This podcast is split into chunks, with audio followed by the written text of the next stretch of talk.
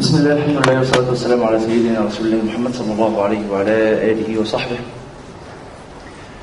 وسلم تسليما كثيرا طيبا مباركا فيه إلى يوم الدين اللهم لا علم لنا إلا ما علمتنا فعلمنا يا رب ولا فهم لنا إلا ما فهمتنا ففهمنا يا رب اللهم زدنا من لدنك علما اللهم آمين اللهم اغفر لنا ذنوبنا وإسرافنا في أمرنا وثبت على طريق الحق أقدامنا اللهم اجعلنا هداة مهديين غير ضالين ولا مضلين اللهم أعزنا وأعز الإسلام بنا.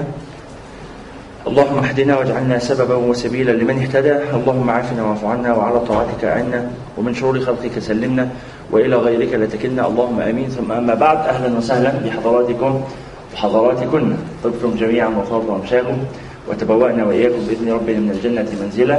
مصداقا لقول سيدنا رسول الله محمد صلى الله عليه وعلى آله وصحبه وسلم. إذ يقول إن الملائكة لتضع أجنحتها لطالب العلم رضاء بما يصنع. فاللهم ارضى عنا وأرضنا واجعلنا من عبادك السعداء المقبولين في الدنيا والآخرة. اللهم آمين. الحمد لله على السلامة. كل عام أنتم بخير. تقبل الله منا ومنكم. كيف كان عيدكم؟ إيه؟ إيه؟ في جزيرة القطن. الله. طيب. خير فتح الله لكم وبكم وأسعدكم وبارك فيكم. وفك أسر المأسورين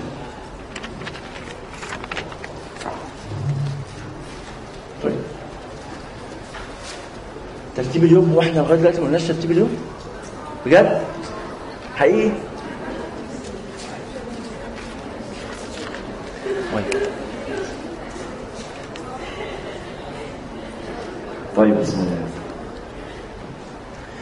طيب آه، إحنا عندنا عدد من الأسئلة. مش عارف نبدأ بالإجابة عليهم كالمعتاد ولا ندخل في المحاضرة على طول؟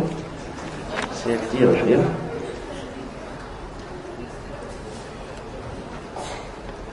يعني كل كل سؤال محتاج آه، محاضرة يعني.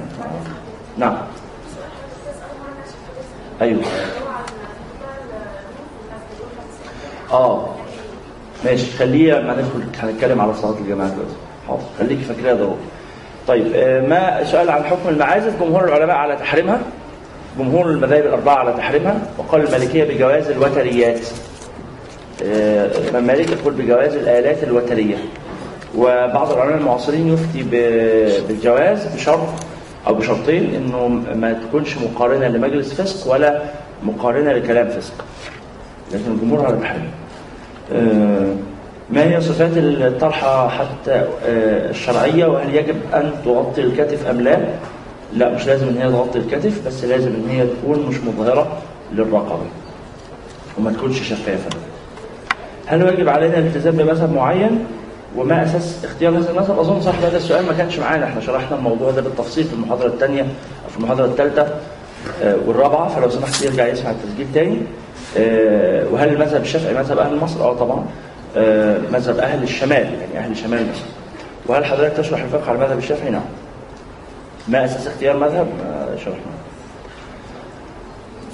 آه، هل يجب إن إحنا نلتزم بمذهب؟ لا إحنا يجب نلتزم باللي اتعلمناه. يجب نلتزم باللي اتعلمناه. وإحنا في قاعدة بقى سابقة على دي بتقول إن إحنا لما بنتعلم يجب نتعلم على مذهب. فممكن نتعلم نتقن مذهب وبعدين ندخل مذهب تاني؟ آه ممكن. ممكن يجي في بعض المسائل يشق علينا الالتزام بالمذهب فنخرج عن المذهب إلى مذهب آخر بسبب الحاجة؟ آه ممكن. لكن نبقى عايشين حياتنا كلها بنلفق وبنجمع حتة من هنا وحته من هنا؟ لا ما ينفعش. السفر إلى الخارج ألمانيا مثلا لتكميل دراسة الماجستير. حرام؟ لا بس خدينا معاكي. إذا كان في رفقة مأمونة في صحبة صالحة يبقى جائز لكن لوحدك لا. يعني ليكي قرايب هناك رايحة لهم ماشي. آه، م- معاكي مجموعة من البنات اللي مسافرين مع بعض من هنا ماشي. سافرة لوحدك لا. آه، لو هناك استطاعة عمل بعد الدراسة يجوز؟ آه يجوز. آه هناك يعني لا. آه، هل لا يجوز. الا بالشرط اللي قلناه. إن يبقى معاكي صحبة من الفتيات المؤمنات الصالحات من هنا أنت عارفة. عارفة إيه؟ إسلامهم ودينهم يعني. هل حرام تأجيل الجواز لفترة من عمري ورفض كل من يأتي لخطبتي؟ لا مش حرام بس آه، يعني عيب ما يصحش ما حق ولا إيه؟ كلام بجد والله. يعني هو مش حرام شرعا مش حرام بس هترجعي تزعلي بعدين ويا ريت اللي جرى مكان. ولو ما تأجل ما ماجله جواز شهاده الدراسة بالذات يعني ده من أس من أزعج من أكثر الأمور ازعاجا يعني في الدنيا لأنه الإحصائيات في مصر والعالم العربي كله إنه كلما زاد مستوى تعليم الفتاة كلما يعني قلت جدا فرصها في الزواج. جدا. آه، أنا آسف إن أنا بقول لكم كده يعني بس آه، حاملات الليسانس آه، 50% نسبة جواز أقل. وحاملات الماجستير 75% نسبة جواز أقل. حاملات الدكتوراه وهكذا.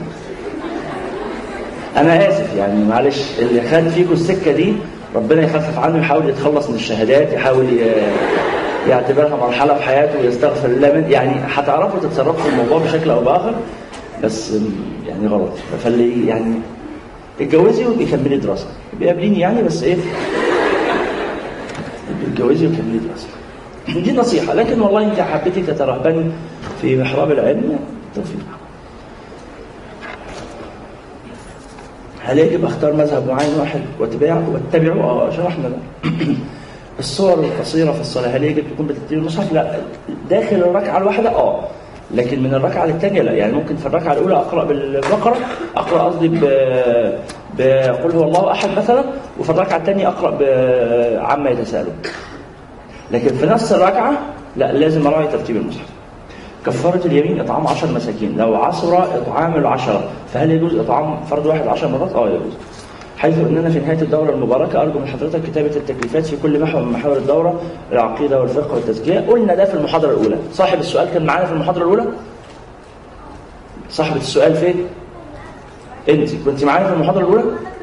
الترتيب آه يعني غالبا يعني. قولي لي كده الترتيب اللي كان إيه؟ ابقي طلعي الترتيب وقولي لي عليه هقول لك إنه غالبا كده. هل يمكن أن نتحدث بشكل سريع عن أحكام الصلاة السفر حاضر بشكل سريع ليه حاضر هنجيب قرأت حديث عن الرسول كان يقبل زوجته قبل الخروج للصلاة وهو ما يتعارض مع ما سبق ان قلناه من مبطلات الوضوء اللي هو التقاء بشرتي رجل وامرأة كبيرين اجنبيين نعم. آه، في توصية بكتاب في توصية بكتاب ال- الفقه المنهجي على مذهب السادة الشافعية. الكتاب ده مهم جدا. ان إحنا نكمل يعني الأحكام الفقهية اللي شرحناها. عايزين نعرف أكتر عايزين نكمل. طبعا الأصل الأصل في الفقه يا جماعة وفي كل العلوم بس في الفقه بالذات التلقي. التلقي يعني الحضور وال- عشان يبقى فيه فوق فكرة الأسئلة عشان نتأكد إن إحنا فهمنا فهم صحيح مستقيم. لكن اللي عنده مشكلة في الحضور لسبب أو آخر يبقى الكتاب ده كويس جدا ومهم جدا. سهل أسلوبه في منتهى البساطة ومنضبط. اسمه الفقه المنهجي على مذهب السادة الشافعية للشيخ مصطفى ديب البغا حفظه الله. مصطفى ديب البغا مصطفى ديب البغا ماشي؟ والشيخ الخن هو هو ثلاث مؤلفين يعني. أنتوا هاتوه وحواس موجود PDF كمان في الانترنت في حد امبارح رفعه لنا في ال group. في سؤال عن الوضوء على الجبس. لو واحد متجبس هيتوضا من غير ما يجيب المية عند الجبس وبعدين هيتيمم. هيجمع بين الوضوء والتيمم. يتوضا عادي خالص من جيب من غير ما يجيب المية على الجبس وبعدين هيتيمم بصفة التيمم العادية اللي شرحناها المرة اللي فاتت.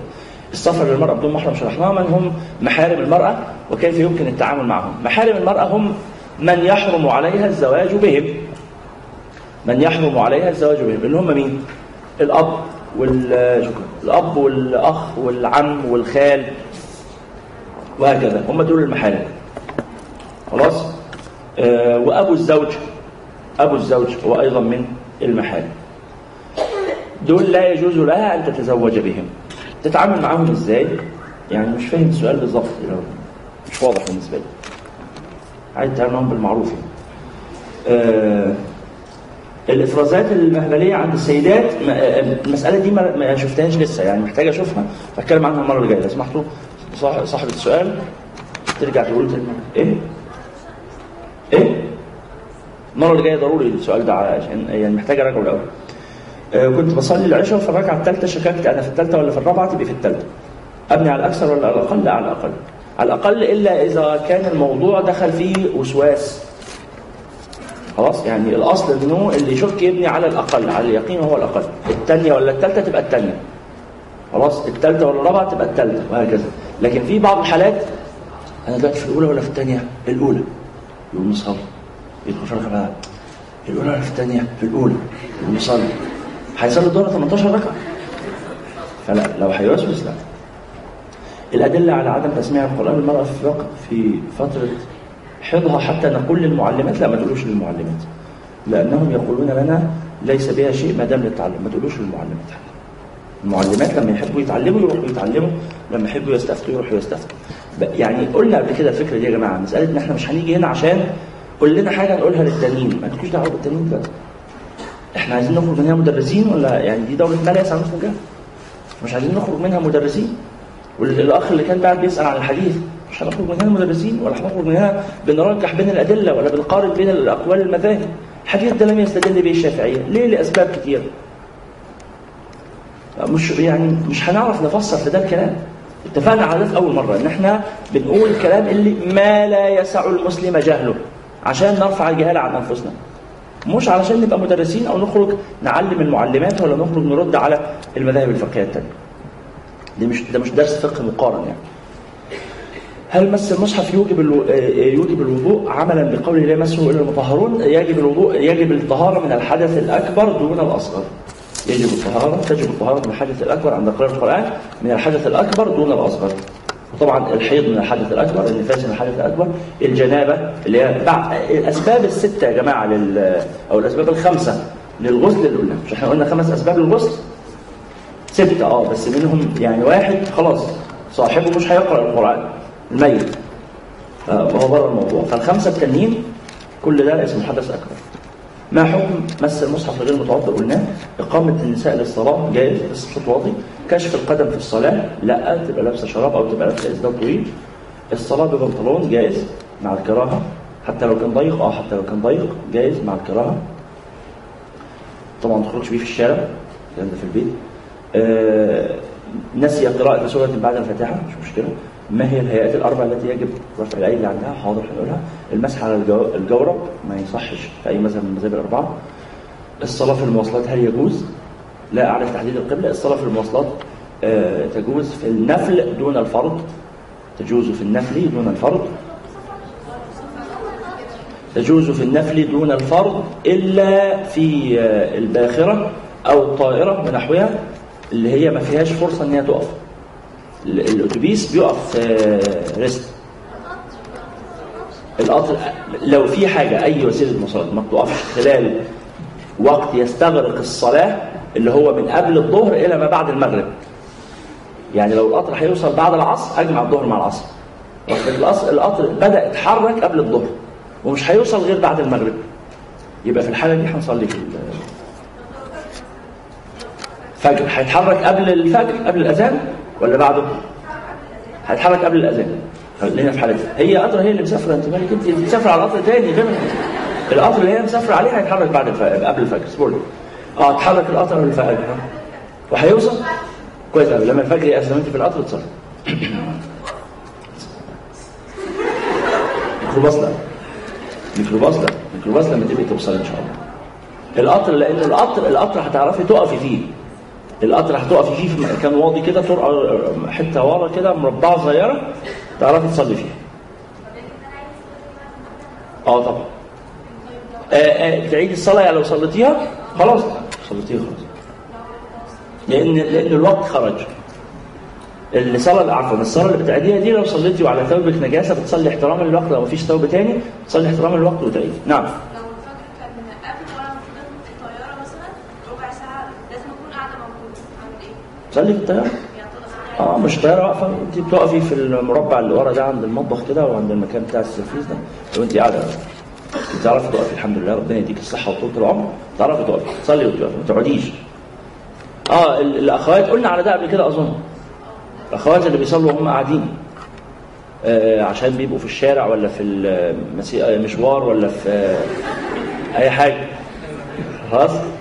لا يا جماعة نصلي وإحنا واقفين. نخلي ظهرنا للحيطه ونصلي. طب في رجالة؟ مفيش حيطة. تصلي وإحنا واقفين. لا ينفع نركع ما هو ده يا فندم ما ده اللي بقوله. والله العظيم ينفع نركع حتى لو في رجال آه.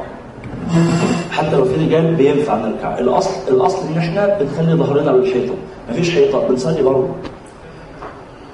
نصلي وإحنا واقفين. ونركع نسجد آه ونركع نسجد إحنا لابسين ثيابنا. إحنا كده كده يعني بنتحرك بثيابنا. النساء في مسجد النبي صلى الله عليه وسلم كانوا بيصلوا بيركعوا بيسجدوا وفي صحابة بيجوا متأخرين مش كده؟ مش في صحابة رجالة بيجوا بعد ما النبي صلى الله عليه وسلم في الركوع أو في السجود؟ آه ولا لأ؟ كان في ستاره في المسجد؟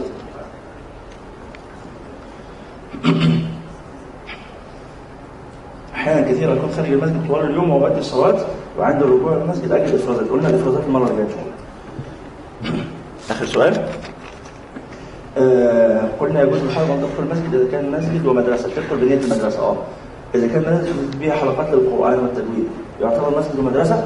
إذا هو الحلقات دي هو فعلا من أول ما أسس أسس عشان يبقى مسجد ومدرسة. أغلب المد... أغلب المساجد اللي بتبنى الآن لا. أغلب المساجد اللي بتبنى الآن بيبقى مسجد وبيعملوا فوقيه center تعليمي. ال center التعليمي ده هو المدرسة. لو بيعملوا center تعليمي أو بيعملوا جنبه center تعليمي أو بيعملوا قاعه مناسبات تحت أو بيعملوا مستشفى. المرافق دي كلها مش مسجد سواء ال center التعليمي أو المستشفى أو أو معهد الدعاء أو قاعة المناسبات كل ده مش مسجد لكن مصلى النساء ده مسجد مش ده مسجد فما ندخلش كده هل يجوز إن أحضر درس القرآن؟ آه طبعا يجوز إن أحضر درس القرآن. أثناء فترة الحيض أن أنا أسمع آه يجوز. هل يجوز الحيض قراءة القرآن من مصحف الالكتروني؟ لا لا يجوز. ولا من حفظه. شرحنا ده. صلوا على رسول الله. صلى الله عليه وعلى اله وصحبه وسلم. إحنا وصلنا فين؟ إيه؟ طيب طيب جيد إيه؟ تمام هذا هو اللقاء قبل الأخير لنا في اطار دورة ما لا يسع المسلم جهله نسأل الله سبحانه وتعالى أن يعلمنا ما ينفعنا وان ينفعنا بما علمنا وأن يزيدنا من كرمه علما اللهم آمين. طيب آه قلنا انه الثلاث علوم اللي بنتكلم فيها هي؟ واحد. واحد. اثنين ثلاثة العقيدة تنقسم إلى كم مبحث؟ العقيدة كم مبحث؟ نحاول نفوق. الله يخليكم والحمد لله على السلامة. والفترة كانت كويسة بس نحاول نفوق. ال- العقيدة كم مبحث؟ واحد.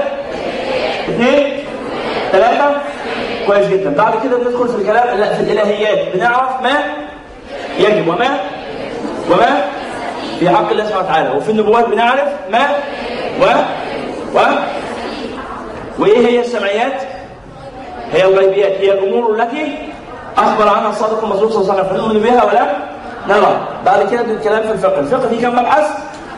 كم مبحث في الفقه؟ واحد. عبادة اثنين. ثلاثة. أربعة. العقيدة والشهادات خمسة الجهاد. تمام. أول حاجة العبادات كم مبحث؟ العبادات كم مبحث؟ لازم أعيد الحاجة مرتين واحد الطهارة اثنين ثلاثة أربعة خمسة الطهارة فيها كم مبحث؟ الطهارة فيها كم مبحث؟ الطهارة فيها كم مبحث؟ واحد اثنين النجاسات ثلاثة من غير كراسة ثلاثة وليس العلم ما حوى قيمته والعلم حقا ما حواه الصدر. يعني لما نيجي هنا تكونوا كلكم خارجين بكراسات. علمكم فين في الكراسات؟ استفدنا إيه؟ نسخنا الكتاب اللي معانا في شوية كتب. معانا كراسات وخلاص وأذهاننا ما فيهاش حاجة. خلاص الامتحان الأسبوع اللي جاي. آه. دي معلومة. الامتحان الأسبوع اللي جاي. كل سنة طيبين. يقول عليكم الأيام بخير. يا رب. يعني بغض النظر عن فكرة الامتحان أو الامتحان بس آه، يعني يعني إحنا جايين عشان نتعلم مش جايين عشان نبقى بنكتب في الكراسة وخلاص. مع طبعا فضل وأهمية الكتابة في الكراسة لكن خلاص بقى ده حاجات ده ما لا يسع مثل جهل مش ما لا يسع الكراسة جهل. خلاص؟ طيب العبادات كم مبحث؟ العبادات كم مبحث؟ يا رب أول حاجة فيها الطهارة كم مبحث؟ واحد أقسام اثنين ثلاثة أربعة خمسة اقسام المياه كم؟ النجاسات كم؟ سبعة والوضوء في كم مبحث؟ ثلاثة هي أركان الوضوء وسننه ونواقضه أركانه كم؟ أركانه كم؟ أركانه كم؟ سننه كم؟ 12 أو 13 سننه كم؟ مبطلاته كم؟ أربعة مبطلاته كم؟ بعد كده التيمم فيه كم مبحث؟ طيب أربعة التيمم فيه كم مبحث؟ هي؟ مبيحات وأركان وسنن ومواقده التيمم فيه كم مبحث؟ هي؟ واحد. مبيحات اثنين. أركان ثلاثة. أربعة. الكلام ده لازم تكون خريطة كده مرسومة في ذهننا. أول ما تدوس كليك شمال على حاجة تقوم فاتحة لك آه، أربعة أو ثلاثة أو قايمة وكل واحدة منهم تدوس عليها برضه فاتحة لك حاجة. طيب بعد التيمم فيه عندنا بعد التيمم فيه الغسل فيه كم مبحث؟ ثلاثة هي موجبات وأركان وسنن كويس جدا. كده خلصنا الطهارة بندخل على الصلاة. الصلاة فيها كم مبحث؟ خمسة. الصلاة فيها كم مبحث؟ كم مبحث؟ واحد. شروط. اثنين. أركان. ثلاثة سنن. أربعة. الهيئات خمسة النواقض أو المبتلات أول حاجة الش... الشروط كم؟ الشروط كم؟ خمسة ولا أربعة؟ ماشي هو في طريقتين في العد بس ماشي يبقى الشروط كم؟ خمسة بعد كده الأركان كم؟ الأركان كم؟ 17 السنن كم؟ أربعة الهيئات كم؟ كثيرة ثمانية وأكثر خلاص؟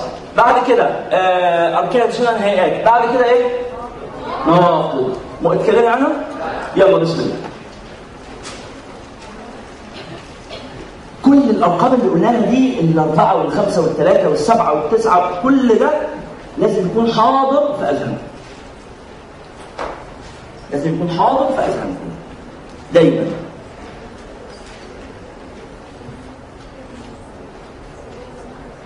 يلا نواقض أو مبطلات الصلاة. واحد نواقض الوضوء. واحد من نواقض الصلاة واحد نواقض الوضوء نواقض الوضوء كم؟ كالعادة نواقض الوضوء كم؟ يعني هي ربنا بيقطع لكم عادة بس يعني ممكن نغير الموضوع ده عادي يعني مش حاجة نواقض الوضوء أربعة كويس يبقى رقم واحد في نواقض الصلاة هي نواقض الوضوء. اثنين الأكل والشرب. ثلاثة الكلام عمدا ولو بحرفين. وناسيا إن كثر. الكلام عمدا ولو بحرفين. وناسيا إن كثر أربعة العمل الكثير.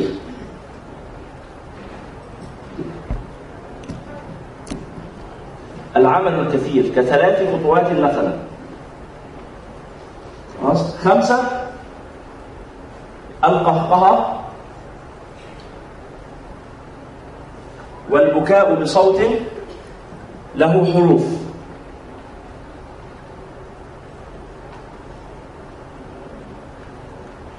ستة. آه الردة. والعياذ بالله الردة. والعياذ بالله سبعة. تغيير النية.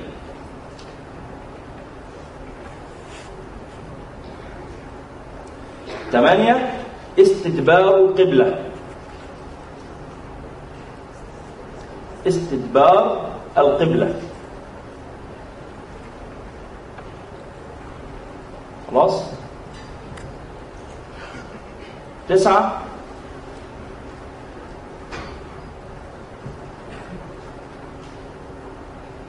في مهنوش ترك.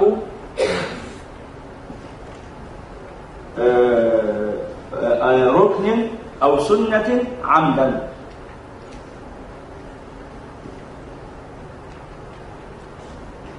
خلاص؟ بس تعالوا بقى نشرح ده أول حاجة إيه؟ ناخده أي حاجة تحصل في الصلاة. آه معلش نضيف معانا رقم 10 كمان. انكشاف العورة ما لم تستر حالا. و11 سقوط النجاسة ما لم تلق حالا. خلاص؟ انكشاف العورة ما لم تستر حالا وسقوط النجاسة ما لم تلقى حالا. ماشي كده؟ يلا. بسم الله. أول حاجة عندنا إيه؟ أي أثناء الصلاة أي ناقض يحصل من نواقض الوضوء الأربعة المعروفة إيه هي نواقض الوضوء الأربعة؟ واحد. مش ما خرج. ما خرج ده النجاسات. خروج شيء من احد السبيلين واضح عندكم؟ الفرق بين ال- السياقين صح؟ ما خرج من احد السبيلين ده الشيء الخارج ده نجس. لكن خروج شيء من احد السبيلين هو ده اللي من نواقض الوضوء نعم. يبقى واحد من نواقض الوضوء ها؟ خروج شيء من احد السبيلين أو كبر الدبر على مكانه اثنين ذهاب العقل بنوم أو سكر أو مرض أو غيره. ثلاثة التقاء بشرتي رجل وامرأة كبيرين أجنبيين بلا حائل أربعة مس قول أو دبر آدمي منه أو أو من غيره بركن الكف وبطون الأصابع كبيرا كان أو صغيرا لو ولده ولو ميتا. تمام. طيب يبقى رقم واحد في نواقض الصلاة في مقتضيات الصلاة هي نواقض الوضوء رقم اثنين إيه؟ الأكل أو الشرب. ماشي؟ لو واحد بيصلي وإيه محتفظ في بقه أحيانا كده إيه في تضاريس معينة في بعض المنخفضات بعض الحفر بعض الحاجات بنخزن جواها كميات من الأكل ودي بنحتاجها في نص اليوم. يعني بالذات في الصيام يعني وأنت بتتسحر بتلاقي نفس السنان بيحتفظ بالأكل في ال- الجمل بيحتفظ بالأكل في السنان وأنت بتحتفظ بيه في الفم وبعدين تيجي في نص اليوم على حسب الحاجة كده. بعد الظهر تبدا تطلع الكمية اللي على اليمين فوق بعد العصر الكمية اللي على الشمال تحت كده. وده بيبقى كويس جدا لأن هو لولا شوية دول مع شوية ميه تشربهم وأنت تتوضا كان زمانك يعني الجوع والعطش طبعا كل ده مفطر للصيام. لكن في الصلاة بقى لو واحد بيصلي وبعدين حصل إيه؟ إنه بيحفر كده بلسانه ولا حاجة فجاب شوية لحمة ولا حاجة. أي شيء من الطعام. كان بين الأسنان. يعني يعمل فيه إيه؟ يبلعه. لو بلعه عامدا طب توصل. أمال يعمل إيه؟ يطلعه. كده يرميه يدفله. يخرجه. خلاص؟ يطلع منديله ويعمله. آه، يطلع طرف لسانه في السجادة وهو ساجد. يعني حاجة كل دي حاجات سيئة بس يعني صلاته ما تبطلش يعني. يتصرف. خلاص؟ طيب يبقى إيه الاكل أو الشرب. طيب إيه؟ نعم. لو الحاجة صغيرة هو مش قادر يطلعها هيبلعها. مش قادر يطلعها. لكن إذا قادر يطلعها يطلعها. طيب رقم اثنين. رقم ثلاثة. الكلام عمدا ولو بحرفين ونسي أن كثر. أنا بصلي وجاء اخويا قال لي لو موافق إني اخد مفتاح عربيتك؟ قال لي أنا عايز اخد مفتاح عربيتك أعمل بيه مشوار. قلت له لا.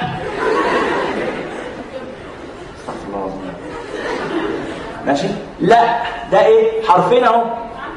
بس أنا متعمد. طب طب أنا ناسي قلت له لا. أنا ناسي قلتها غصب عني من غير ما أقصد كده بسرعة. الموضوع جه جالي على الجرح. اشتك على أعصابي فما استحملتش.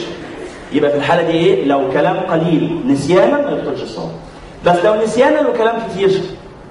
لا عشان أنا عندي مشوار بعد ما اخلص لازم أروح. ها؟ حتى لو نسيانا لو كثر الكلام يبطل إيه؟ الصلاة.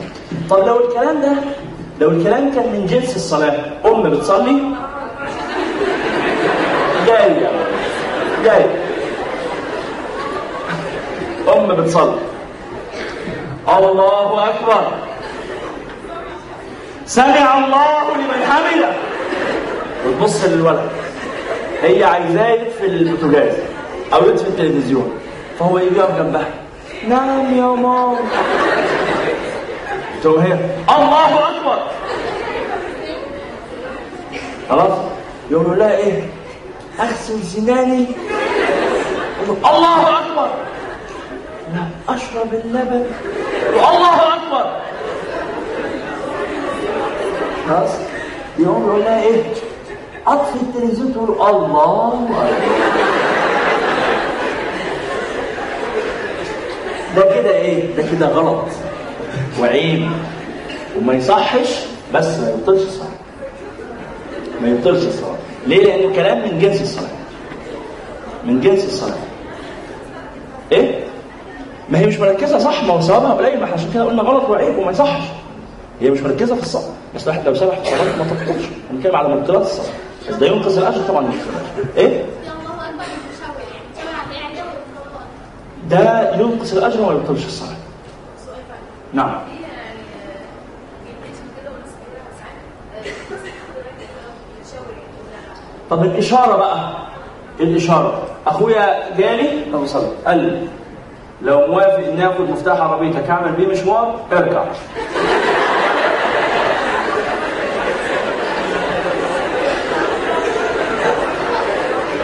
أنا هعمل إيه؟ هقرأ بالبقرة وآل عمران والنساء. عادي. إحنا ورانا حاجة. أركع أركع مين؟ اركع ليه أصلا؟ ثم أنا ما عنديش عربية. خلاص أنا طبعا مش موافق جنب عربيه تحت أي ظرف. خلاص؟ حتى لو ما عنديش مشاوير بس هو طريقة سواقته متهورة وما ما مضمنة.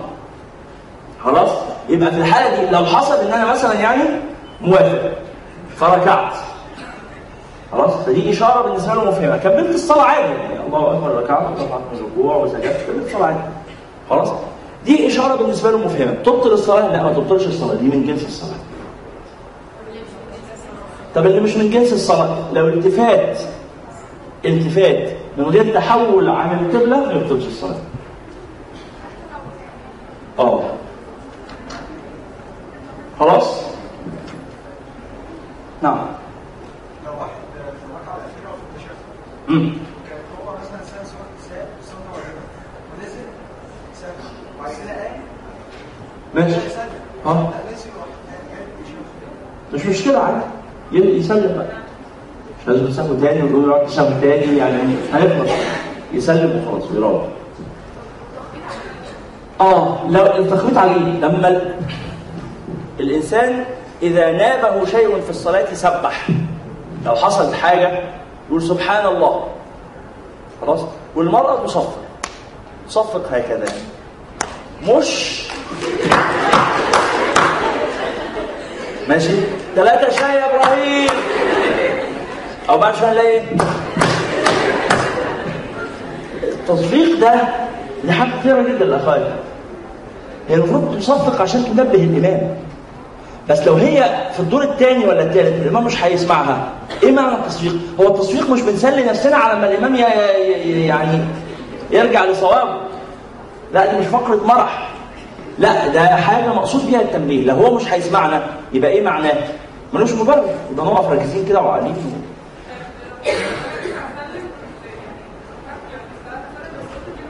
جيتي تسلمي وبعدين إيه؟ ماشي قولي السلام عليكم وفضل الله. السلام عليكم وخير الله. السلام عليكم ورضوان الله. إيه المشكلة بقى؟ أمال قلت إيه؟ العواف؟ اقعدوا بالعافية. يعني ما هو قلت إيه؟ عشان أنا فاهم بس. صليت على النبي؟ اللهم صل على النبي. كده يعني؟ حاول والله أسبوع كده. إيه. كده اللهم صل على النبي؟ لا. وأنت لسه قاعدة طيب ولا قمت أثناء ما أنت قاعدة. افتكرتي الموقف ده؟ تبقي تسلمي تاني خلاص مش مشكلة تسلمي كده كان الموضوع تسلمي تاني. السلام عليكم. ورحمه الله لكن لو قمتي ومشيتي بقى بعدتي خلاص الصلاة. لكن لو قمتي والفاصل لسه قليل يعني قمتي هو دقيقة هنا اهو قمتي راجعه تاني تقومي قاعدة تاني تشاور على طول؟ تقعدي السلام عليكم. لو فاصل قليل قيسين ما يضرش نعم. ماشي. ما ترجعيش تاني. لو رجعت تاني تبطل صلاتك شرحنا ده المحاضرة اللي فاتت. مش معانا معلش ما تدل على السلامه اسمعي التسجيل ضروري. اسمعي التسجيل ضروري ده ما ترجعيش تاني يوم. خلاص؟ حاجة بقى. الأخوات في لما ال- البتاع ده يبقوا بيصلوا وبعدين صوت الإمام ينقطع. الكهرباء تقطع أي حاجة فصوت الإمام ينقطع. هيعملوا إيه؟ كل واحدة هتكمل لوحدها. ينووا الانفراد والمفارقة. وكل واحدة بتكمل لوحدها. لو الشيخ رجع خلاص ما يرجعولوش تاني. يكملوا كل واحدة لوحدها. كل واحدة تكمل لوحدها. ده اختيار. الاختيار الثاني إن واحدة من الصف الأول تصلي بيهم. ماشي هي تتصدر للإمامة. وين واتباعها؟ ده جائز ده جائز. إيه؟ ممكن نسمع صوتك اتفضل.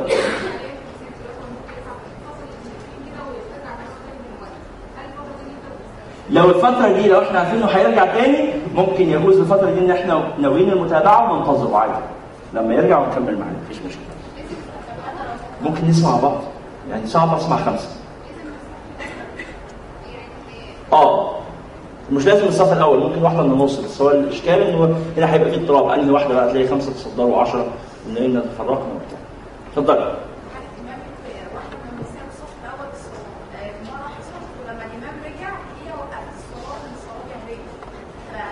لا تكمل صلاتها عادي خلاص. تكمل صلاتها بيكوا يعني أنتوا تصلوا وراها كملوا كملوا وراها آه الامام راحت عليها خلاص كملوا مع اللي أنتوا بدأتوا معاه. طيب وصلنا فين؟ في المبطلات نعم. واكل حاجة واتمضمضت. ماشي؟ لسه طعمها فوقك؟ ماشي مش مشكلة. عادي. لا يضر لا يضر بنتكلم على الجرم إنه يبقى فيه جزء ماء نعم. قطعة. إيه؟ إيه المشكلة؟ يعني انت في. إيه المشكلة؟ جاي. كان في مشكله يعتمد بس من غير كلام؟ لا ما ينفعش. ده كده مش تكبير. وده تكبيره الاحرام ركن فده ما ينفعش. تخرج من الصلاة وتبدأ الصلاة من الأول. طيب تخرج من الصلاة من غير تسليم. يعني عادي تقف كده. مش لازم اللي يخرج من الصلاة في وسط الصلاة يا جماعة مش لازم يسلم. نعم. لا أنا دخلت والإمام راكع الله أكبر. يعني ركع على طول قال الله أكبر والنازل آه لا صلاة صحيحه صلاة صحيحه طالما كبر تكبيره الإحرام. نعم. إيه؟ مش سامع. تمام. طب لأن هي ما بتقدرش على سجود الركوع خلاص لما تكون قادرة تركع وتسجد لما تكون مش قادرة ما تركعش وما تسجدش. عادي يعني الموضوع متغير. آه برضه دي حاجة لما يبقى حد مثلا رجله متجبسة أو رجله تعبانة أو أي حاجة ما بيقدرش يسجد ويركع بس بيقدر يقف. يبقى يصلي وهو قائم وبعدين في الركوع والسجود هينحني. طب واحد ما بيقدرش يقف بس بيقدر يركع ويسجد هيصلي إزاي؟ يعني هو ما بيقدرش يقف بيصلي وهو قاعد. اهو قاعد. خلاص؟ عشان هو مريض. بس بيعرف يركع يبقى لما هيجي وقت الركوع مش هينحني لا. لما يجي وقت الركوع هيقوم ويركع. وبعدين يسجد لأنه بيعرف يركع ويسجد هو بيتعب من القيام. فأنت أي حاجة بتتعبك على قد اللي بيتعبك تسيبه. مش تسيب الصلاة كلها يعني مش مش تترك الهيئات كلها على قد اللي بيتعبك هتسيبه. خلاص؟ طيب. وصلنا فين؟ الكلام عمدا ربع حرفين وناسيا إن كثر.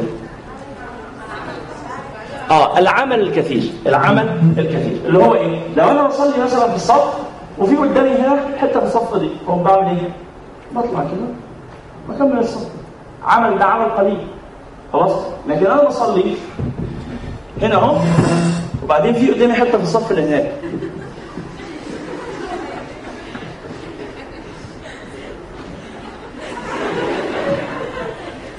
أهو ده كده إيه؟ بنشوفه في المساجد. هذا يبطل الصلاة. هذا يبطل الصلاة. تثبت مكانك. هنا عنوان يا تموت وانت واقف. يا أي حاجة.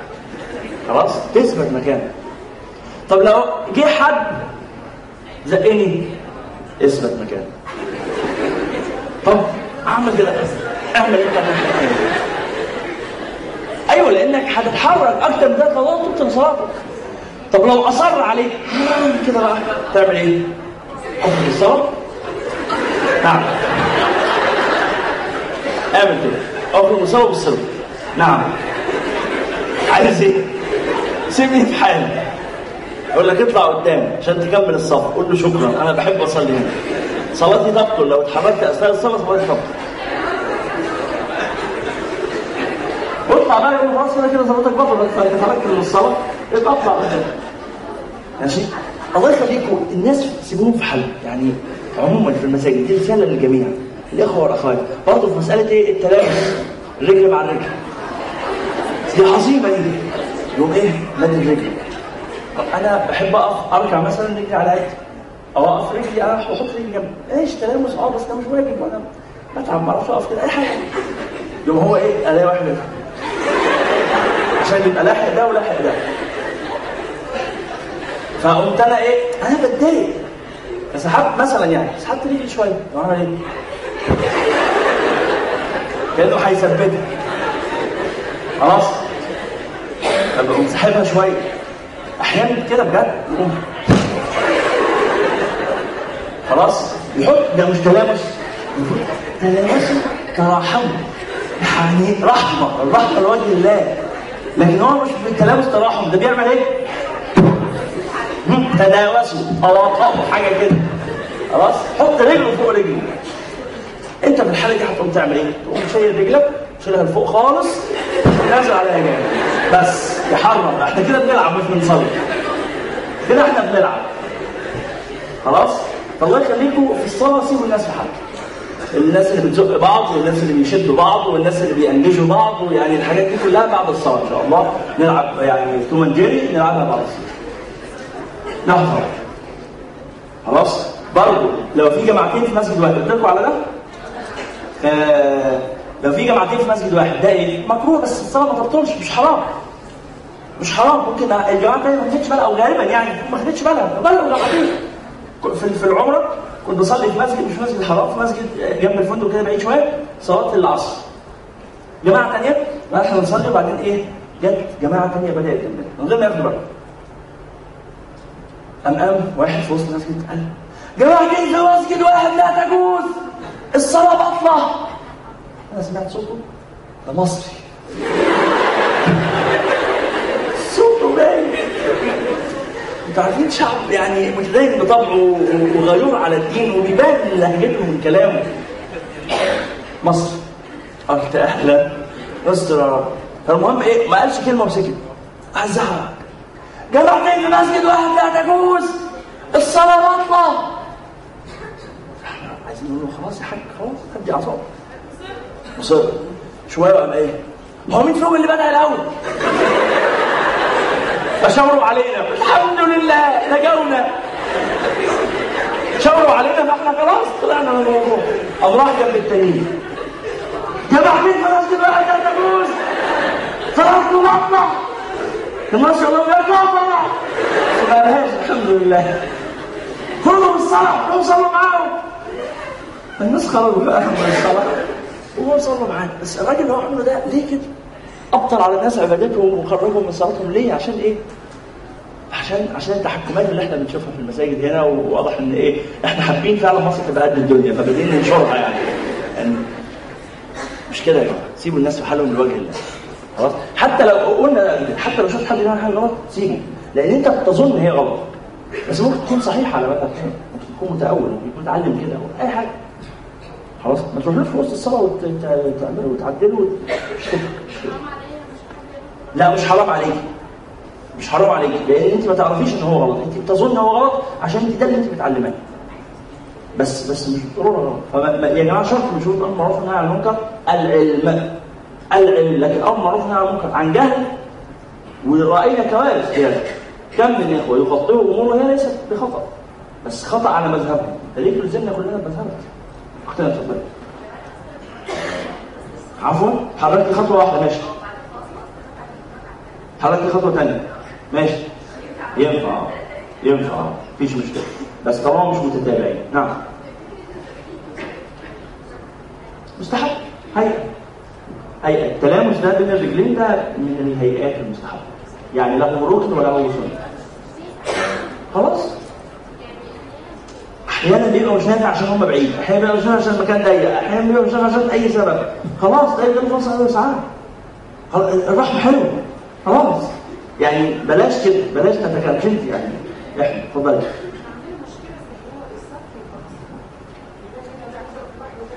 طيب. آه نقف مالناش دعوه بحد عندنا مشكلة ان الصف المتفرق نقف مالناش دعوه أثناء الصلاه طالما الصلاه بدأت نقف مالناش دعوه ربنا هيسر إن بعد شوية هيجوا ناس يجروا المسافات طالما الصلاه بدأت لو قبل الصلاه ماشي. قبل الصلاه نساوي الناس. وبرفق برضه. ماشي؟ لكن قبل الصلاه ماشي. لكن الصلاه بدأت خلاص. طب ما يقعدوا قدام المروحة. هاتيلك مروحة كده قدامك واقعدي جنبها. يعني أنت مضايق إن هم قدام المروحه هاتيلك أنت كمان مروحة واكتبي عليها اسمك كده. خلاص سيبيهم في حل سيبيهم سيبيهم لوجه الله. عشان خاطر عشان خاطر عشان خاطر. سيبيهم. لوجه الله. تكرما. والله هيدعوا لك قولوا كتر خيرها سيدنا قدام المروحة. هيتبسطوا قوي. وتخيل السرور على قلب مسلم ياخدوا مروحة يحطوها مروحة ثابتة. مالكوش دعوة بيهم. الخلاصه يعني. سيبوهم في حالهم. اقعدي حضرتك في الصف بس. طب وهم مش في الصف؟ خلاص طب واللي هم بيعملوه؟ يعني ما تشغليش نفسك. صلاتهم صحيحة. است- يا جماعة انتصار الصفوف مش ركن في الصلاة ولا واجب عند المالكيه واجب عند الشافعيه مش واجب خلاص. عند الشافعيه الحركه تبطل ال... عند المالكيه الحركة دي يحتاج بالحركه أثناء الصلاة لاتمام الصفوف. عندنا ده يبطل الصلاة. شفتوا بقى التلزيق هيعمل إيه؟ ناخد حتة من هنا وحتة من هنا ونبوظ القمه السنة تساوي الصفوف ده مستحب. بس لو لم تتصل الصلاه صحيحة. نعم. إيه؟ لا لا لحظه خلاص؟ اتفضل الصلاة منفرد خلف الصفوف؟ صحيحة مع القراءة النبي صلى الله عليه وسلم يقول لا صلاة منفرد خلف. آه لما تدخل المسجد والصف اللي قدامك اكتمل اقف ورا الامام من غير ما تشد حد. ابوس إيدك. ما تشدش حد. ما تشدش حد. يعني هو ربنا كرمه وجه في الصف الأول. ترجعوا انت الصف الثاني ليه؟ ليه تعمل فيه كده؟ عشان انت جيت متأخر. أيوه ما تشدوش. اقف ورا الامام شوية واحد واحد يقف جنبك. قال النبي صلى الله عليه وسلم المنفرد من خلف الصف. يعني من يترك الصف كأنه بيشق الجماعة وي... ي... مروقا وعصيانا لكن بحكم ال- ال- الظروف جت كده جائز. صلاه صحيح أخويا اتفضل. السترة تصح بخط ال- بالصف. آه الصف لا يصح سترة. الهيئة نعم هيئة كل ما يذكر من الأركان والسنن هو من الهيئة اختار. إحنا شافعية لسه أول مرة معانا إحنا تاني مرة. الحمد لله على السلامة. إحنا من كم مرة كده؟ من رابع مرة بقينا شافعية اكتشفنا الحياة دي. فقعدنا بقى بصينا قدام المراية وقلنا العمر اللي فات من حياتي راح وعملنا شوية فقرات كده مش هنعرف نعيدها تاني. فاحنا شافعية حضرتك بقى مذهبك إيه؟ ما أعرفش. يعني الحضور دول شافعية ربنا رزقهم ان هم لو نفسهم كده. كمصريين شافعية أهل القاهرة والشمال الدلتا وباقي اسكندرية دول شافعية ده مذهبنا اللي بنتعلمه من آبائنا وأمهاتنا ومن مشايخنا وده المذهب الشائع في مصر. المذاهب الأخرى؟ طب بالله عليكم ده ده يليق بالله عليكم ده يليق الله المستعان. يعني آه، يا جماعة اتكلمنا قبل كده عن ألا نحرم بركة الموت اختنا الكريمه فال المذاهب الأخرى موجودة في مصر لكن ليست ذات شيوع خلاص؟ فإحنا قلنا في اللقاء الرابع في اللقاء الثالث والرابع ان إحنا لما بنتعلم نلتزم بمذهب واحد لئلا نقع في التلفيق واتباع الهوى إن إحنا ناخد حتة من هنا وحتة من هنا على اللا معيار. إن إحنا مش من أهل العلم المتخصصين اللي يقدروا يرجحوا أو يوازنوا بين المذاهب أو يجمعوها بلا تعارض فإحنا بنلتزم بمذهب واحد اللي هو إيه؟ اللي هو حالتنا مذهب الامام الشافعي رضي الله تعالى. عنه لو إحنا في الصعيد في الجنوب فالمذهب هناك مالكي. قنا واسوان وكذا مذهب مالكي. آه، المغرب العربي والجزائر وتونس المذهب مالكي. آه، تركيا المذهب حنفي. وهكذا. خلاص؟ واضح الموضوع؟ الله المستعان أخويا اتفضل. صلى قبل كده العصر والامام وده له ممكن سكر وهو بيصلي تمام عمال يصلي أربع ركعات خمسه يعني بيعمل معلش شفاه الله عافاه هو ينبغي الإمام في هذه الحالة ينبغي أن يخرج من الصلاة وانه يطلع واحد من الصف الأول يكمل الصلاة إمام مكانه ويطلع اثنين يساعدوا الراجل ده ان هو يودوه المستشفى عليه. ما الصلاه ما نعيد ما تشالش الصلاة. اخويا اتفضل. الصلاه ده بيشمل الصلاه نفسها الحركة نفسها الحركه اليسيرة لا تضر. أنا بصلي وبعدين إيه؟ طلعت الموبايل من جيبي وكان بيرن. خلاص حركة يسيره قفلته عشان الدوشة. ده جائز بصلي وبعدين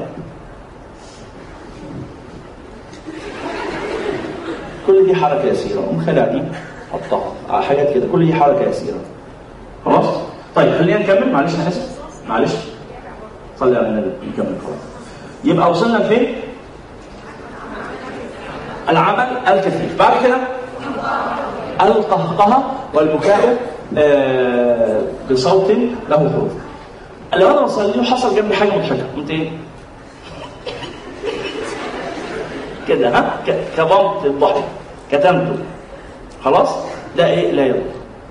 لكن الموضوع زاد بقى. ها؟ الحالة دي كده؟ لا. قهقه خلاص كده ما ينفعش. هذا يبطل الصلاة. كده؟ يبطل الصلاة. خلاص؟ طيب. لا مش الوضوء الوضوء ده لازم حنفي خلاص؟ تبطل الصلاة فقط. بخرج من الصلاه وبعدها تاني ابدا بقى. بس بعد ما سكت الناس اللي جنبي اللي بيعملوا ده مش هدول لأن هم كده هيخلوني اخرج من الصلاه تاني. خلاص؟ طيب.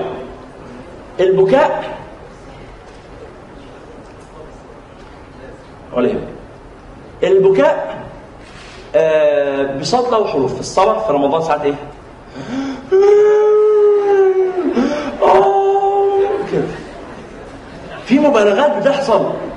واحد من أول المسجد بيرد على واحد في آخر المسجد. والله بقى إيه؟ آه والله أصوات غريبة. خلاص ده يبطل الصلاة. النبي صلى الله عليه وسلم الصلاة كان يسمع له إيه؟ لبكائه أو لصدره أزيز كأزيز مرجل من البكاء. يكظم البكاء. يكظم البكاء. لكن يبقى نواح باللي بيحصل ده في المساجد ده هذا يبطل الصلاة. فينبغي أن يتأمل الناس ذلك وأن ينتبهوا له. إنهم يظنون أنفسهم على خشوع وده يبطل لهم الصلاه يقول آه وحاجات كده. نعم. ما أنا غصب عني بضحك برضه من غير قصد. وأنا لما بضحك ببقى قصد أضحك. أخويا الصغير عمل حاجات مضحكة جدا. غصب عني لما بتضحك يبطل الصلاة. أيوه إيه عن النار بتأثر بيها وكل حاجة. فببكي وأكظم البكاء. ما هو بنقول. ببكي صح طبعا ده البكاء من خشيه الله عظيم. وأكظم البكاء. يعني ما خلوش يتحول إلى نواح طب غصب عني أكظمه. ما طلعش حروف. ما أقولش آه. خلاص؟ طيب بعد كده الايه الردة الخروج من الاسلام والعياذ بالله. بعد كده آه لو أنا بصلي وغيرت النية. ماشي؟ الله أكبر. أو دخلت صلاة صلاة الظهر. أنا صليت؟ خلاص تبقى العصر. وإحنا إيه ده؟ هذا يبطل الصلاة. تغيير النية. أثناء الصلاة يبطل الصلاة. طب لو؟ والله يعني ولا يهمك. طيب لو غيرت النية من فرض إلى نفل يبطل الصلاة. طب لو من نفل إلى فرض يبطل الصلاة. طب لو من فرض إلى فرض يبطل الصلاة. طب من نفل إلى نفل يبطل الصلاة. إلا أيوه أيوه جاية إلا أن تتحول النية إلى نفل مطلق. يعني خليها ركعتين لله. لكن أنا بصلي صلاة الضحى. خلاص اتفقت على صلاه الضحى. خلاص هخليها سنة الظهر القبلية مثلا؟ لا. يبطل الصلاة. خليها ركعتين لله. ماشي. نفل مطلق. لكن نفل معين نفل مخصص لا يبطل الصلاة. واضح الكلام؟ طيب بعد كده؟ إيه؟ استدبار القبله القبلة إيه يا جماعة؟ بصوا معايا. القبلة اهي لو أنا بعد الصلاة اكتشفت إن أنا كنت بصلي كده إيه حكم الصلاة؟ صحيح. كده؟ صحيح؟ معايا 45 درجة يمين وشمال. طب لا لقيتني كنت بصلي كده. كده الابن في ظهري كده الابن في ظهري كده الابن في ظهري خلاص؟ مش في جنبي دي في ظهري. هذا يبطل الصلاة. لو اكتشفت بعد الصلاة قبل ما يخرج الوقت بعيد الصلاة. أثناء الصلاة. آه بعتدل بعتدل بعتدل أرجع أظبط نفسي على الابن واكمل الصلاة. طيب وصلنا فين؟ ترك الركن الأرشاد انت عندك شرحنا قبل كده طبعا اللقاء اللي فات اسمعوا التسجيل اللي ما كانش حاضر بعد كده. التشهد الايه؟ انكشاف العورة ما لم تستر حالا آه. أنا بصلي أخت مثلا بتصلي وجايه شوية هواء إيه طيروا الطرحة بتاعتها بعيد. خلاص كده طبعا تخرج من الصلاه وتروح تجيبها. لكن يوم شوية هواء حلفوا الطرحة كده رقبتها باين بانت أخ بيصلي يقوم شوية هواء إيه اللي بيحصل؟ يقوم شوية هواء طيروا العباية كده حاجة بسيطة. خلاص؟ يقوم راجع شاددها تاني. فانكشاف يسير ثم ستر. هذا لا يضر. طيب وبعد كده سقوط النجاسه ما لم تلقى حالا أنا بصلي وجت حمامة طايرة سلمت عليا خلاص؟ فأنا حسيت بتسليمها ده فوق العمامة. بعمل إيه؟ أشيل العمامة كده وخلاص وأكمل صلاة. خلاص؟ طب فوق العباية؟ أو خلعها بسرعة واكمل طب العباية بتاعتي دي فيها زراير. على ما أفكها هيفوت وقت. لا هخرج من الصلاة. وأخلع العباية وأرجع من الصلاة. آه إيه؟ سقوط النجاسة ما لم تبقى حالا. أنا بصلي وشايل بنتي الصغيرة. ماشي الرضيعة. يجوز؟ آه يجوز. يجوز في الصلاة عشان بتعيط وبتاع. بس أثناء ما أنا شايلها حسيت بدفء الحب ال- الأبوي. خلاص يبقى في الحالة دي طبعا حاسبها وأشيل دفء الحب الأبوي وأغير هدومي وأرجع أبدأ الصلاة. خلاص؟ طيب بعد كده؟ إيه؟ عفوا عفوا نعم. آه النجاسة القليلة المعفو عنها اللي هي النقطة والنقطتين اللي هي اللي بتتحرك عنه. أنا كنت متعور وايدي نزلت كده نقطة نقطة دم حاجة بيضاء بسيطة. عنها ينفع نصلي بالقبر؟ ينفع. في حضرة الرجال اللي جاي. نعم. طب لو كنا لوحدنا لا نشيل نعم. البيبي الصغير ده هو نجس. نجاسة مخففه بس نجاسة. يعني يعني. آه طبعا. آه هو نفسه مش نجس بوله نجس بوله نجس. طبعا بوله نجس نعم يا عمر تعديد النية في السنن جائز. اتفضل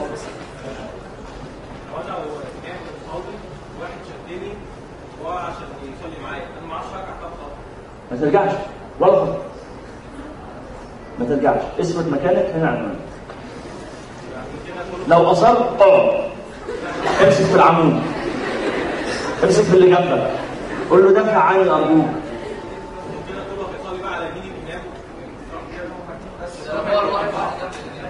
إيه؟ آه اتنين بس بيصلوا. طب ماشي هترجع خطوة واحدة. خطوتين بقى لا الإمام أهو.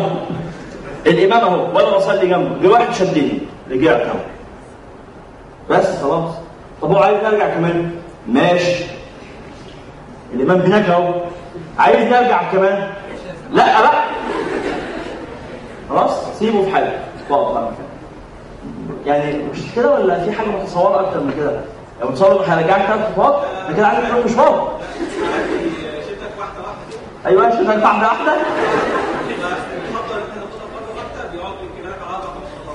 أنت اللي بتاخد هو ما بيمسكش رجلك أنت اللي بتقرر إنك تاخد الخطوه اتشد أنت بسرعة يعني. جماعة بلاش كده. ترجع انت مع نفسك أول. اتفضل.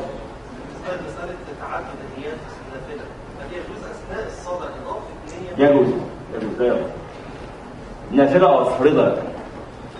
طيب اتفضلي آخر سؤال.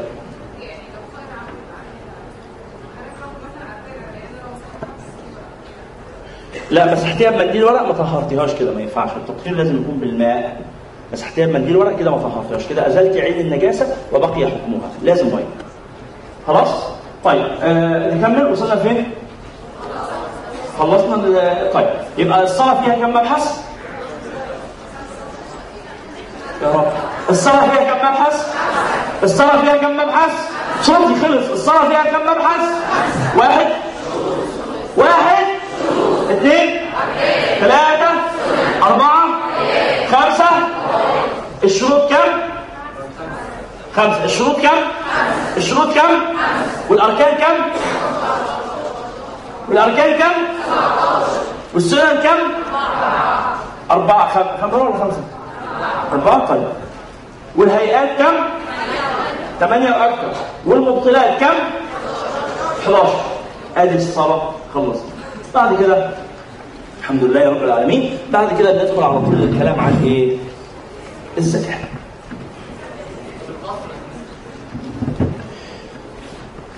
حاضر. معاكم المتن يلا بسم الله. هنبدأ من الأول.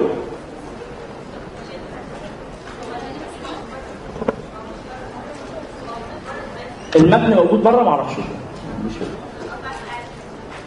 ماشي. طيب بسم الله. الحمد لله رب العالمين حمدا يوافي نعمه ويكافئ مزيده وصلى الله على سيدنا محمد وعلى آله وصحبه وسلم. قال رسول الله صلى الله عليه وسلم طلب العلم فريضة على كل مسلم ومسلمة وقال صلى الله عليه وسلم من سلك طريقا يلتمس فيها علما سلك الله به طريقا إلى الجنة وبعد فهذه مسائل مختصرة من بعض كتب حجة الإسلام الغزالي غالبة من عرفها وعمل بها نرجو له من الله أن يكون من أهل العلم ظاهرا وباطنا وبالله التوفيق. قال أركان الإسلام خمسة شهادة أن لا إله إلا الله وأن محمدا رسول الله وإقام الصلاة وإيتاء الزكاة وصوم رمضان وحج البيت من استطاع إليه سبيلا مع الإخلاص والتصديق. فمن لم يكن مخلصا فهو منافق ومن لم يكن مصدقا بقلبه فهو كافر. نسأل الله السلامة وأصل الإيمان أن تعتقد أن الله تعالى موجود وأنه تعالى واحد لا شريك له ولا مثل له ولا- واحد لا شريك له ولا مثل له ولا شبه له ليس كمثله شيء وهو السميع البصير. خلق السماوات والأرض وخلق الموت والحياة والطاعة والمعصية والصحة والسقم وجميع الكون وما فيه وخلق الخلق واعمالهم وقدر أرزاقهم وأجالهم لا تزيد ولا تنقص ولا يحدث حادث إلا بقضائه وقدره وإرادته. وأنه تعالى حي عالم مريد قادر متكلم سميع بصير يعلم خائنة الأعين وما تخفي الصدور ويعلم السر وأخفى خالق كل شيء وهو الواحد القهار. خلصت الإلهيات. نبدأ في النبوات. قال وأنه تعالى بعث سيدنا محمدا عبده ورسوله إلى جميع الخلق لهدايتهم ولتكميل معاشهم ومعادهم وأيده بالمعجزات الظاهرة وأنه عليه الصلاة والسلام صادق في جميع ما أخبر به عن الله تعالى من الصراط والميزان والحوض وغير ذلك من أمور الآخرة والبرزخ ومن سؤال الملكين وعذاب القبر, ونعيمه وأن القرآن وجميع كتب الله المنزلة حق والملائكة حق والجنة حق والنار حق وجميع ما جاء به سيدنا محمد صلى الله عليه وسلم حق. خلص الكلام في العقيدة فبدأ الكلام في الفقه فقال فصل في فروض فصل فروض الوضوء ستة. الأول النية والثاني غسل الوجه وحده من منابت شعر الرأس إلى منتهى اللحيين والذقن طولا وعرضا من الأذن إلى الأذن. والثالث غسل اليدين إلى المرفقين والرابع مسح شيء من بشرة الرأس أو شعر في حده والخامس غسل الرجلين مع الكعبين والسادس الترتيب على هذه الكيفية. قال وإن كان عليه جنابة من مجامعة أو خروج مني بنوم أو غيره لزمه غسل جميع بدنه مع نية رفع الجنابة. ثم قال وينقض الوضوء الخارج من أحد السبيلين القبل أو القبل أو الدبر على ما كان. قال وينقض الوضوء زوال العقل بنوم أو غيره إلا نوم ممكن مقعدته من الأرض. قال وينقض الوضوء مس قبل أو دبر ادمي منه أو من غيره ببطن الكف وبطون الأصابع كبيرا كان أو صغيرا ولو ولده. قال وينقض الوضوء التقاء بشرتي رجل وامراه كبيرين أجنبيين بلا حائل إلا ظفرا أو شعرا أو سنا فلا ينقض الوضوء. قال ويشترط لصحة الصلاة معرفة دخول الوقت بيقين أو اجتهاد أو غلبة ظن فإن صلى مع الشك لم تصح صلاته قال ويشترط معرفة القبلة ويجب ستر العورة بساتر طاهر مباح ويجب رفع النجاسة من الثوب والبدن والمكان ويجب على القادر أن يصلي الفرض قائما. ثم قال فروض فروض الصلاة النية وتكبيرة الإحرام مع النية وقراءة الفاتحة والبسملة والتسجيلات الأربع عشر وإخراج الضاد من الضاء وليس في ضاء ثم الركوع.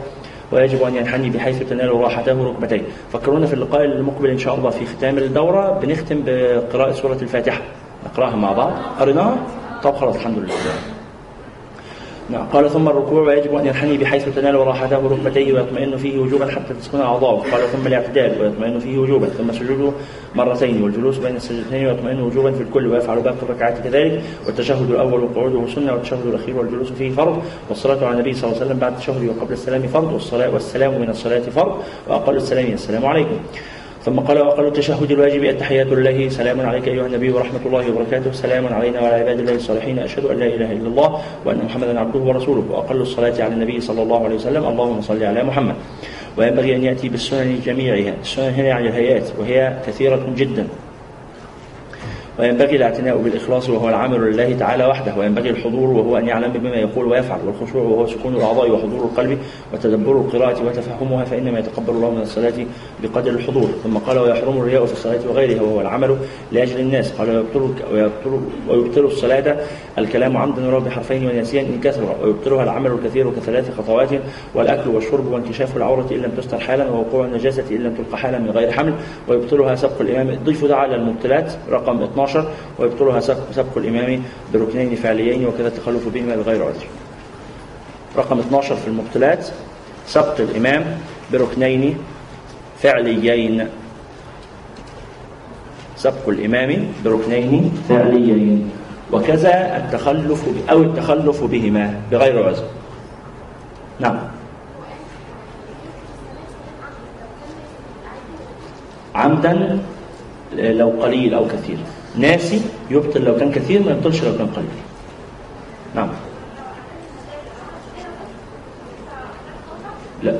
الطفل لابس Pampers وال Pampers مليان. دي نجاسة لا يجوز حملها أثناء الصلاة. لا يحمل أثناء الصلاة. أغير له هدومه وأبقى أشيله أو أسيبه في الصلاة. مين بيتكلم؟ اتفضلي.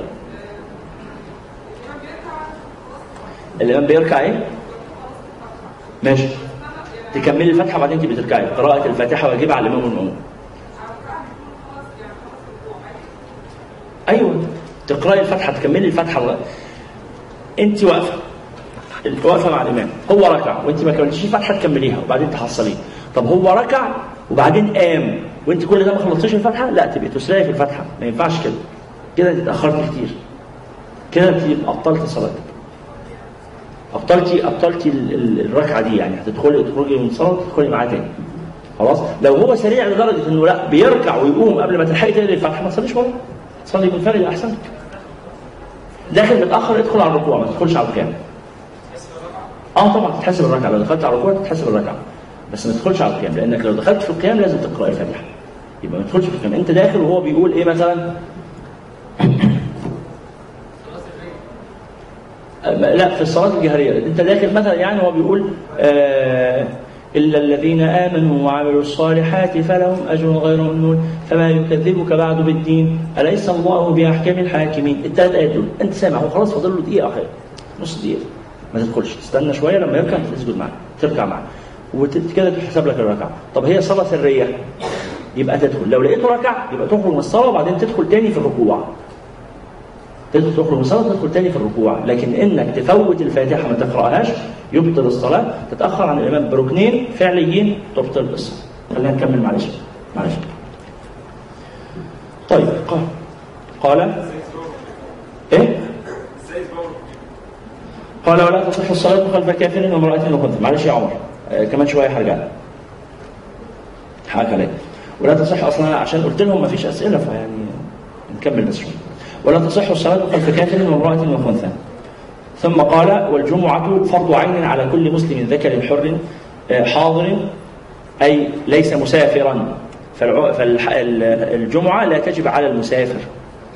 المسافر يصلي الظهر. بلا عذر كالمرض والمطر.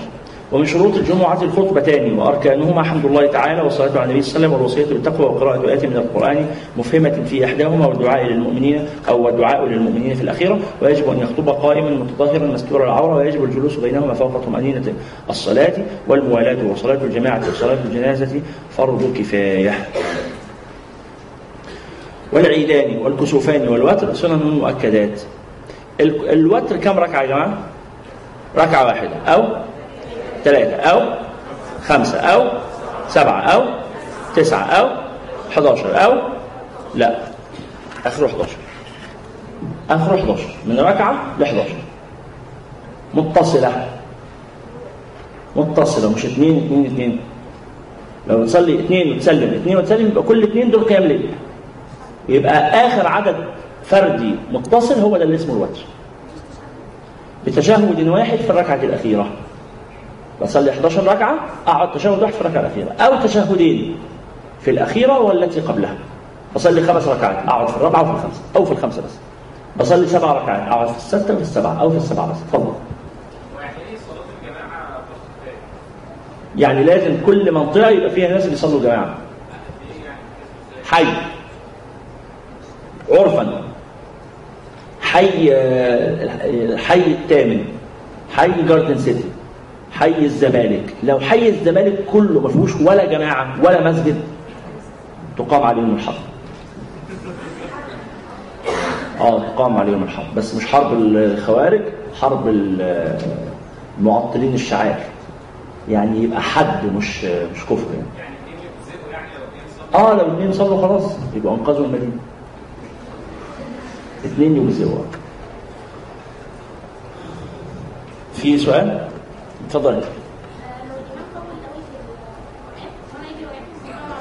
الإمام طول قوي في القرآن انت رجلك وجعتك. طيب. ده الصلاة نافلة ولا فريضة؟ في فرض لازم تفضلي واقفة. تعبتي تخرجي من الصلاة. النافلة ممكن تقعدي حتى لو مش تعبانة. من البداية حتى لو مش تعبانة ممكن تصلي وانت قاعدة ولكن نصف الاجر ماشي؟ عارفين موضوع سورة البقرة؟ قلنا الراجل اللي كان بيصلي سوره البقره واحد يعني اخ ما كانش ملتزم بعدين يعني ابتدى إيه يصلي وبتاع فدخل في يوم فصلى في مسجد فالإمام قرأ بسورة البقرة كاملة صلاة العشاء. قعد يصلي يجي ساعة ونص. فطبعا الراجل واقف وراه عمال يتململ بقى يرفع رجله ويحط رجل جاب اخره تعب فبعد الصلاه قام في إيه؟ هو كان بيعمل إيه؟ قال له معلش وبتاع ده كان النهارده بيصلي بسورة البقرة. وكده بس مش هيعمل كده تاني. وقالوا له إحنا نؤكد لك إن هو والله بيخفف وبتاع مش هيعمل كده تاني. قال ماشي. راح ماشي جه تاني يوم بيصلي مع صلاة العشاء فبدأ القراءة. بسم الله الرحمن الرحيم. ألم ترى كيف فعل ربك بأصحاب الفيل؟ قال لما البقرة أخذ فيها ساعتين الفيل هياخد فيه قد إيه؟ البقرة خلصت في ساعتين يا عم مش بالاحجام هي؟ بس هو قال لما البقرة خلصت في ساعتين هيقعد في الفيل إيه؟ ثلاث سنين لما يخلص. خلاص؟ طبعا هو الفيل سمع هو سمع الفيل اتخض لأنه البقرة قال آه بقرة بقى يعني سوره كبيرة. خلاص؟ فانت لو دخلتي ولا حد بيصلي البقرة؟ آه، كتير ده. خلاص؟ يبقى لو في صلاة فريضة وانت تعبتي اخرجي من الصلاة. لو في صلاة نافلة اقعدي وممكن تخرجي من الصلاه بالطاعه نعم. جائز. اتفضل طفل بيعمل حاجة قمت أنا رايح شلته وحطيته هنا. جائز. حركة يسيرة. دي. نعم. أنا واقف أهو. الواد هنا بيعمل حاجة غلط. قمت عامل كده. في آخر الصلاة اخرجي من الصلاه ما إحنا مش هينفع بقى آخر الصلاة اخرجي من الصلاه طبعا نعم الناس في صلاه جماعة كتير الامام بيقرا في السوره اللي بعد الفاتحه بس لسه في الأول يعني ان أنا بقرا في الأول يعني آه آه تقرأ الفاتحه الأول. طبعا قراءه الفاتحه واجب نعم. بعد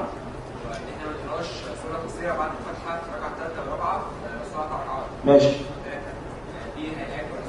دي هيئات هيئات قراءة السورة القصيرة أصلا من هيئة. نعم. لا. صلاة الجماعة سنة مؤكدة. ليست فرض نعم. تسبقوا بالاثنين يعني هو في القيام انت ركعت ما يبطلش صلاتك لكن ركعت وقت قمت من الركوع كده تقول نعم اتفضل آه ممكن. الإمام بيصلي ظهر وانت بتصلي عصر الإمام بيصلي عشاء وانت بتصلي مغرب مفيش مشكلة. طب الإمام ثانية واحدة. طب الإمام بيصلي مغرب وأنا دخلت بصلي عشاء. بتصلي ثلاث ركعات. ممكن تجيب ركعة الرابعة بتاعتك. مفيش مشكلة. فهو بيصلي عشاء وأنا بصلي مغرب. تصلي الثلاث ركعات بتوعك وتفضل قاعد في الركعة الثالثة. لغاية ما هو يجيب يجيب الرابعة وانت قاعد. لغاية ما يقعد. يتشهد ويسلم تسلم معاه اختلاف نية الإمام والمأموم لا تضر. نعم. إيه؟ الجماعة؟ الجماعة تتلحق بإدراك الركوع.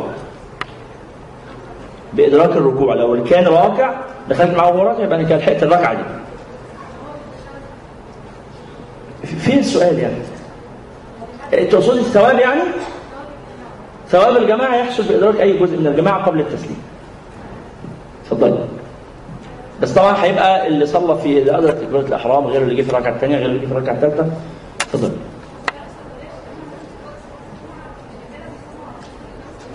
ماشي. ينفع جوه الصيدلية والباب مش مقفول؟ لا تبقي تفتحي الباب وتصلي. اتفضل. الباب الباب مقفول اللي هو لو دفع يندفع يعني لا خلاص تصلي عادي. اتفضل يصلي الصلاه أكتر من جماعة جماعة يعني ممكن يصلي إيه؟ ممكن يصلي فجر مرتين مثلا. ممكن يصلي الفجر مرتين؟ آه إيه المشكلة؟ جماعتين آه عادي. ما يجراش ما يجراش حاجة. إيه؟ أيوه كل حاجة. أنت متضايق ليه؟ هيحصل إيه طيب؟ أنت متضايق ليه؟ يعني قول لي اللي مضايقك وأنا احاول أحله لك بس أنت متضايق ليه؟ ما يصلي اظن يعني لو لو بدل ما وزن النهار صلاه مرتين يبقى هو كده فتح صلاه النهار اظن هو ده يصلي أي حاجة أي عدد من المرات يا عمر. اتفضل. دخلت على؟ صلاة العصر صلاة عصر ما صليتش الظهر. تنوي صلاة الظهر. صلي أنت نية الظهر. خلاص سيدي كفاية معلش. طيب. آه صلاة السفر بقى. اللي مسافر يا جماعة نقول الكلام في جملة. اللي مسافر مسافة أكتر من 83 كيلو اللي مسافر مسافة أكتر من 83 كيلو وناوي يقعد هناك في المكان اللي هو رايح له أقل من أربع أيام بيقصر الصلاة الرباعية. لا يقصر الثنائية ولا الثلاثية. تاني من سافر لمسافة لو حابين تكتبوها كده هي جملة واحدة بس. من سافر لمسافة تزيد عن 83 كيلو متر وكان ينوي الإقامة أقل من أربعة أيام فله قصر الصلاة الرباعية. فله قصر الصلاة الرباعية مع جمع الظهر مع العصر والمغرب مع العشاء. لا إحنا قلنا فله مش فعليه. له أن يفعل وله أن لا يفعل. أما ممكن لما حد يحب يسأل بس يعرفنا الأول عشان في ناس كتيرة حابة تسأل فمش هينفع كلهم ينطلقوا في نفس الوقت. أما إن كان المسافة أقل من 83 كيلو أو الوقت أكثر من أربعة أيام هيتم من اليوم الأول. أنا رايح اسكندرية. النهارده إيه؟ النهارده السبت. أنا سافرت النهارده. وناوي أرجع يوم الاثنين يبقى أنا قاعد كده في اسكندرية إيه؟ كام يوم؟ يوم واحد. لأن أنا مسافر النهارده ما بيحسبش. وبرجع يوم الاثنين ما بيحسبش. أنا قاعد لحد بس. السفر والقدوم ما بيحسبوش. طيب أنا مسافر النهارده اسكندرية وأنا برجع السبت اللي جاي. يبقى أنا هروح اقعد كام؟ أنا كده هقعد حد واثنين وثلاث وأربع وخميس وجمعة وحاجة السبت أو حاجة الجمعة. يبقى أنا هقعد خمس أيام. طالما أكثر من أربع أيام يبقى هتم من أول ما اوصل أثناء الطريق بقصر. أول ما اوصل هناك خلاص بتم. لأن لو نويت أقعد أكثر من أربع أيام أنا خلاص كده مقيم في المكان. أربع أيام من أقل من أربع أيام يعني لو لو ثلاث أيام بس لو أربع أيام بس أنا مسافر النهارده. هقعد حد. أنا مسافر دلوقتي أهو. خلاص النهارده ما بيحسبش خلاص. يبقى هعد. حد واثنين وثلاث وأربع. وبعدين هيجي الخميس. يبقى هقصر كل دول. هقصر كل دول. أنا عندي أربع أيام بس إقامة. نعم يا كنت ناوي ترجع فعلا حصلت ظروف فقررت تكمل تتم الصلاة. واللي فات خلاص انت وخلاص. تمام فيه. نعم اتفضل. اثناء السفر لو المسافه أقل من 83 اقصر لا أقل من 83 ما اسمهاش سفر أصلا. يبقى أنت ما اسمهاش أثناء السفر انت رايح مشوار. خلاص؟ طيب خلصنا أحكام السفر؟ اتفضل. صليت الجمعة وبعدها تصلي العصر ركعتين على طول. بعد صلاة الجمعة تصلي العصر ركعتين. اتفضل.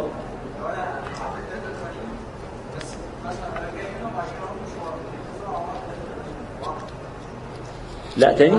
ما لا لا لحظة واحدة لحظة. أنا جوه مدينة نصر ممكن ألف 150 كيلو. وأنا جوه مدينة نصر. المسافة متصلة كده تبقى 83 كيلو. حتى لو نزلت في النص راحة في مكان. بس في الآخر بقى لازم خارج حدود المدينة. لا ما هو إذا اتصل العمران هم يعني دي, دي هتبقى قصة تانية. يا عرفا. خارج حدود المدينة عرفا يعني إنك تطلع على الطريق طريق السفر. فإنك لو وصلت على الدائري خلاص أنت بقيت خارج حدود المدينة. أنا ساكن في مدينة نصر. لما بوصل الدائري أنا بره مدينتي. لأنه لأنه لو اعتبرنا أنا أخرج بره القاهرة الكبرى ده مش هي دي المدينة. دي مجموعة من المدن المتجاورة اتصل بينها العمران.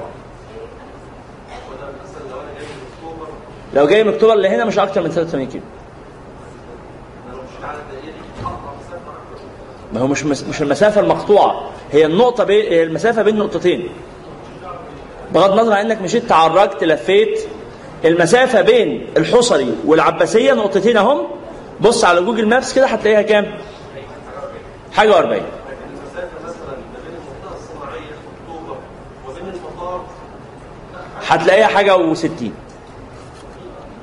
شوف. شوف. المسافه من اكتوبر للهرم لوحدها 35 كيلو طيب ما هو أنت لما بتروح المطار ما بتروحش الهرم. هرم حاجة والمطار حاجة. أنت بتعدي عن طريق. كده. أنا بقول لك شوف إنه المسافة بين النقطتين كام. مد كده كأنك تمشي في خط مستقيم. هتلاقيها أقل من 83 إن فرضنا إنك طالع ورايح العاشر من رمضان. طالع من 6 أكتوبر رايح العاشر من رمضان. أي نعم هم كانوا نفس اليوم. لكن خلاص؟ لكن إحنا مش مشغولين دلوقتي بإن هم كانوا نفس اليوم. آه مش قضيتنا. خلاص؟ دي مسافة أكتر من 83 كيلو. هتقصر الصوم. انت رايح الشرقية حضرتك. لا ما هو بص حضرتك. العاشر زيها زي أكتوبر. بالظبط. كلاهما مدينتين. دي خارج الجيزة ودي خارج القاهرة. دي بتلحق بالقاهرة. اداريا. ودي بتلحق بالجيزة. اداريا. بس فعليا دي منفصلة ودي منفصلة. وبينهم في عمران منقطع. المحور اللي انت تمشي عليه ده مفيش عمران. في إعلانات بس. خلاص؟ فمنطقة من الإعلانات فقط. عمران منقطع. دي مدينة ودي مدينة. انت خرجت بره المدينة. انت لو خرجت من أكتوبر رحت الشيخ زايد انت خرجت بره المدينة. مش هتقصر الصلاة لأن المسافة أقل من 83 بس انت خرجت بره المدينة. خلاص؟ لكن فكرة إنه عشان هم اداريا تبع بعض نعتبرهم مدينة واحدة. طب ما مصر كلها اداريا تبع بعض. مش. مش مش المحافظات كده. مسافة بين نقطتين خارج حدود لو خرجت بره بالظبط. فأنا على الدائري العمران منقطع إيه؟ ماشي. لا. لا. من الع... من العاشر نقطة العاشر إلى نقطة المقطم مش خط متصل مش أكتر من 83 متأكد؟ 82 طب خلاص في فرق كده.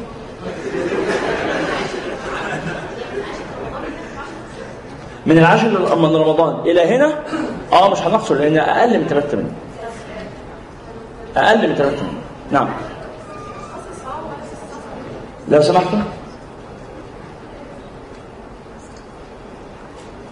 تفضلي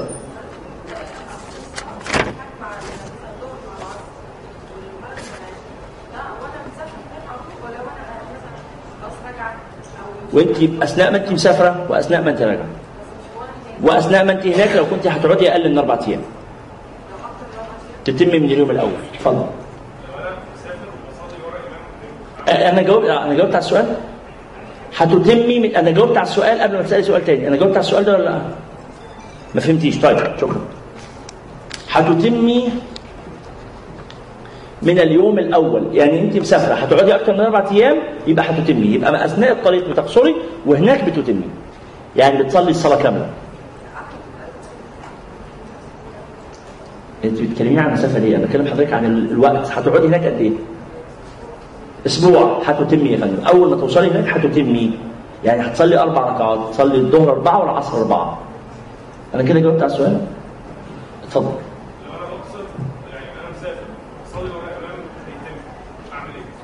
تستنى لما الأخوات يخلصوا كلام عشان أعرف اسمعه ده اللي هتعمله ساعتها. في مجامع فقهية بتنعقد. خلصتوها؟ اتفضل بقى. هتسافر توصل بالسلامه إن شاء الله. هتصلي ورا الإمام؟ تتم. الإمام بيتم. يا جماعة دي قاعدة مهمة. أي حد هيصلي ورا إمام بيتم يجب أن يتم. حتى لو لحقت الإمام في التشهد الأخير. أنت دخلت مع الإمام في الركعة الأخيرة. بتصلي بت بتسلم معاه هو بيسلم وانت بتجيب ثلاث ركعات. طالما تميت بالمتم يجب أن تتم. أقول تاني طالما تم مش شايف نظرات دهشه فما حسيتش ان أنتوا فهمتوا. يعني اصل الحاجات دي لازم الاقي عين تعمل كده وبجد افهم بقى ان أنتوا آه فهمتوا وبعدين اندهشتوا لكن لما كانوا بتتعاملوا مع الموضوع عادي كده آه حكم عادي ما بقتنعش. لو بنصلي ورا إمام بيتم وإحنا بنقصر يجب أن يعني إيه نتم؟ اتفضل التوقف اثناء السفر ده ليه مده معينه يعني أنا جيت هنا وبعد كده رايح مكان تاني المده اللي بقعدها في المكان ده أيوه. مش مشكله أنت كده. هتبان أنت كده أقمت في المكان ده أنت كده اثناء أنت مسافر. هتقصر انت هنا. المسافة اللي في النص. أنت طالما وصلت هنا. يبقى ده سفر وبعدين هتعمل سفر تاني. أنت هنا ده مقصد عندك ولا أنت قاعد فيه كترانزيت؟ هو إيه اللي يعني؟ أنت ده مقصد من مقاصدك ولا مقصدك لسه هناك فده طريق ده كده خلاص حاجة طب أنا هنا يبقى اذا ده مقصد من مقاصدك. يبقى أنت وصلت. يبقى ده مش طريق يبقى ده مش طريق لو أنت نازله مش مقصد ده راح في طريق ولسه المقصد هناك يبقى اللي في النص هو ده كله اسمه طريق. لكن أنت كده خلاص وصلت. انقطع الطريق. معلش كفايه صلوا على النبي. لا صلوا على النبي نزلوا ايديكم يعني في ناس تصلي على النبي ولسه رافعة ايديها. معلش كفايه اسئله صلوا على النبي. صلى الله عليه وسلم. وصلنا لفين؟ خلصنا كده الكلام في الصلاة. خلاص؟ بعد كده بيقول الشيخ والضحى والتراويح سنن لها فضل وثواب عظيم. الضحى كم ركعة يا جماعة؟ الضحى كم ركعة؟ اثنين أو أربعة أو ستة أو أو بس من اثنين لثمانية. تمام. ثم قال الصوم. الصوم بقى فيه كم مبحث؟ الصوم فيه سنن آه، فيه أركان وسنن ومبطلات. أو نواقض الصوم كم مبحث؟ الصوم كم مبحث؟ واحد. أركان. واحد. اثنين. سنن ثلاثة. كويس. نبدأ بالأركان. إيه بقى أركان الصوم؟ اثنين. أركان الصوم اثنين. واحد. النية. وتبييتها من الليل في الفرض وتجوز بعد الفجر وقبل الزوال في النفل. نقول تاني حاضر. أركان الصوم. واحد النية. ويجب تبييتها من الليل في الفرض. ويجب تبييتها من الليل في الفرض. وتجوز بعد الفجر وقبل الزوال وقبل الزوال في النفل. وتجوز بعد الفرض وقبل الز... بعد الفجر وقبل الزوال في النفل. يعني في, ص... في صيام الفريضة يجب إنك تنوي الصيام أثناء الليل. يعني إيه أثناء الليل؟ يعني بعد المغرب وقبل الفجر. لو الفجر أذن وانت مش عامل حسابك إنك هتصوم بكرة يبقى ده كده معنى النية كده إنك تبقى عامل حسابك إنك هتصوم. هو ده معنى النية. مش إنك تقول نويت الصيام غدا. عامل حسابك إنك هتصوم. هو ده النية. خلاص؟ في الفرض في صيام الفريضة يجب أن تكون النية إيه؟ قبل الفجر. طب لو أنت في يوم صحيت من النوم كده بتبص في المطبخ لقيت الأكل إيه؟ مش عاجبك. ماشي؟ ما لقيتش ال corn flakes اللي بت- بتفطر عليه. مثلا. خلاص؟ يبقى في الحالة دي هتعمل إيه؟ خلاص نويت الصيام. عادي مفيش مشكلة. طالما ده كان قبل الزوال يعني قبل الظهر. وده كده يبقى صيام نفل. ده كده يبقى صيام إيه؟ نفل. طيب في رمضان النية لازم تكون كل ليلة؟ أيوة. يجب تبييت النية في كل ليلة. إيه؟ أيوة. يجب تبييت النية في كل ليلة. ما تجزئش نية واحدة في أول الشهر؟ لا. ليه؟ لأن كل يوم عبادة مستقلة. هو أنت لو في يوم في الشهر صيامه بطل بتعيد الشهر كله ولا بتعيد اليوم ده بس؟ يبقى كل يوم عبادة مستقلة تحتاج إلى نية مستقلة. يعني إيه نية؟ يعني وأنت بتفطر عامل حسابك إنك بكرة صايم. بس موضوع بسيط يعني. تبقى فاكر إن بكرة صيام. السحور ينفع بس افرض واحد ما صحيش للسحور. واحد ما صحيش للسحور كفاية إنه أول ما المغرب يأذن أثناء ما أنت بت... أول ما المغرب يأذن على طول بتفطر وبتاع افتكرت أو فا... عامل حسابك فاهم ان بكرة صيام. بس. ده ما ده طبيعي بيحصل. طب الحمد لله. بس افرضي بقى حد راحت عليه نومه غيبوبة مثلا. واحد مريض دخل في غيبوبة. وفضل في الغيبوبة 10 أيام. ال 10 أيام دول يتحسبوا له صيام هو ما بياكلش وما بيشربش. هو في غيبوبة بياخد جلوكوز. والجلوكوز مش مفطر. يبقى مفيش نية بالظبط. يبقى ال 10 أيام دول هيعيدهم ولما يصحى هيكمل بقية الشهر ويعيد ال 10 أيام دول. خلاص؟ فيبقى النية في كل ليلة. أنا أذكر مسألة الن- النوم ساعات واحد ينام يعني نوم طويل. خلاص؟ قلت لكم على حاجة زي دي قبل كده؟ آه يعني في في واحد ممكن يوصل بيه النوم ساعات طويلة 10 ساعات و11 ساعة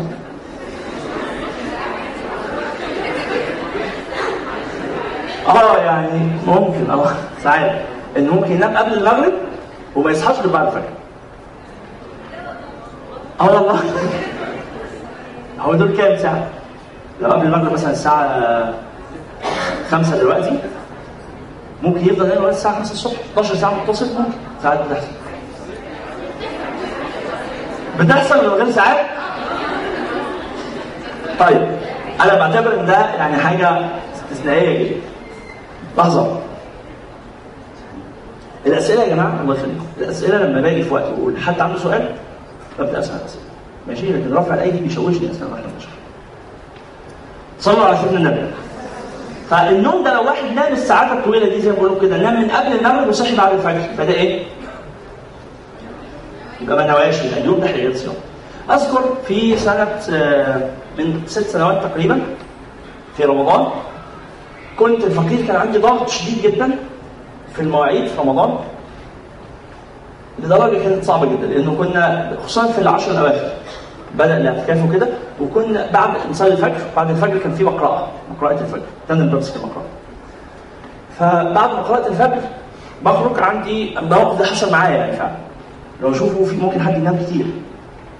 أكتر حتى من 12 ساعة ممكن يوصلوا 13 ساعة وحاجات كده.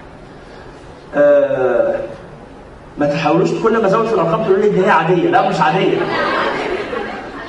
طيب مش عادية. ده 13 ساعه مش عادي والله.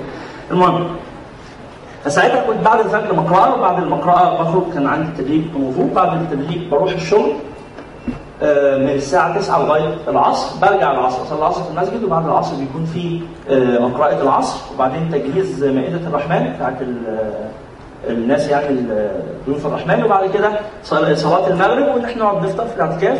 وبعد الفطار بخرج أصلي التراويح في مسجد بره كنت بصلي فيه إمام.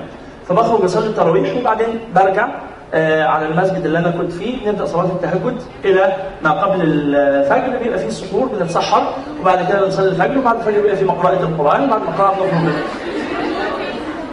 ما كانش فيه فقر. ده حقيقي. ما كانش فيه. ما مس جنبي السرير. طوال 10 أيام. ده ده موقف حصل ده حقيقي. 10 أيام. النوم كان 10 دقائق في الميكروباص وأنا رايح الشغل. فقط. هو قاعد كده؟ ويوصل وخلاص. طبعا دي حاجة كانت ضغط زائد جدا بس يعني الإنسان ساعات تحت ضغط بيعرف يتحمل ده. خصوصا لما يكون عموما يعني متوسط ساعات نومه نوعا ما فلا ده ده كان حاصل 10 أيام.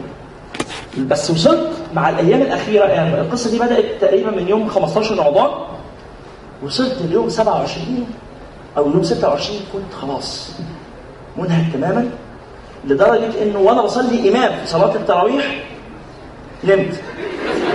حقيقي وأنا واقف. كده؟ عملت كده.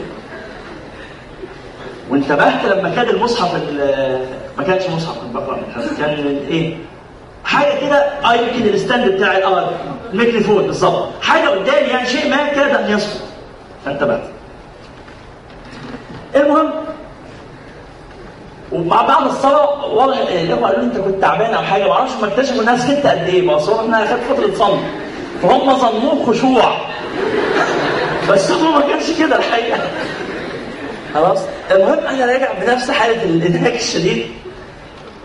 فكالعادة صلاة التهجد بعدين ال- السحور وبعدين صلاة الفجر وبعد الفجر في المقرأة كان خلاص تبتدي ليلة 27 كده بقينا يوم 27 الصبح. فأهلي كانوا مسافرين البلد فرحت عشان إيه اودعهم أنا كنت في بشوف شيء أهلي غلط فرحت جاهز معاهم الشنط وكده وابتدوا يمشوا على الساعة 7 مشوا وأنا كان عندي ميعاد الشغل ساعتها الساعة 9 فظبطت المنبه أنا نمت الساعة 7 وظبطت المنبه ان اصحى 9 وقلت هروح متأخر شوية وحاجه وطفيت النور كله وقفلت الستاير ونمت. فصحيت طبعا المنبه رن وكل حاجة ما سمعتوش بس صحيت ببص في التليفون لقيت الساعة واحدة. فاتخضيت. قلت أنا فوتت كل ده ده أنا كده كده عندي كام معاك في الشغل فوتهم.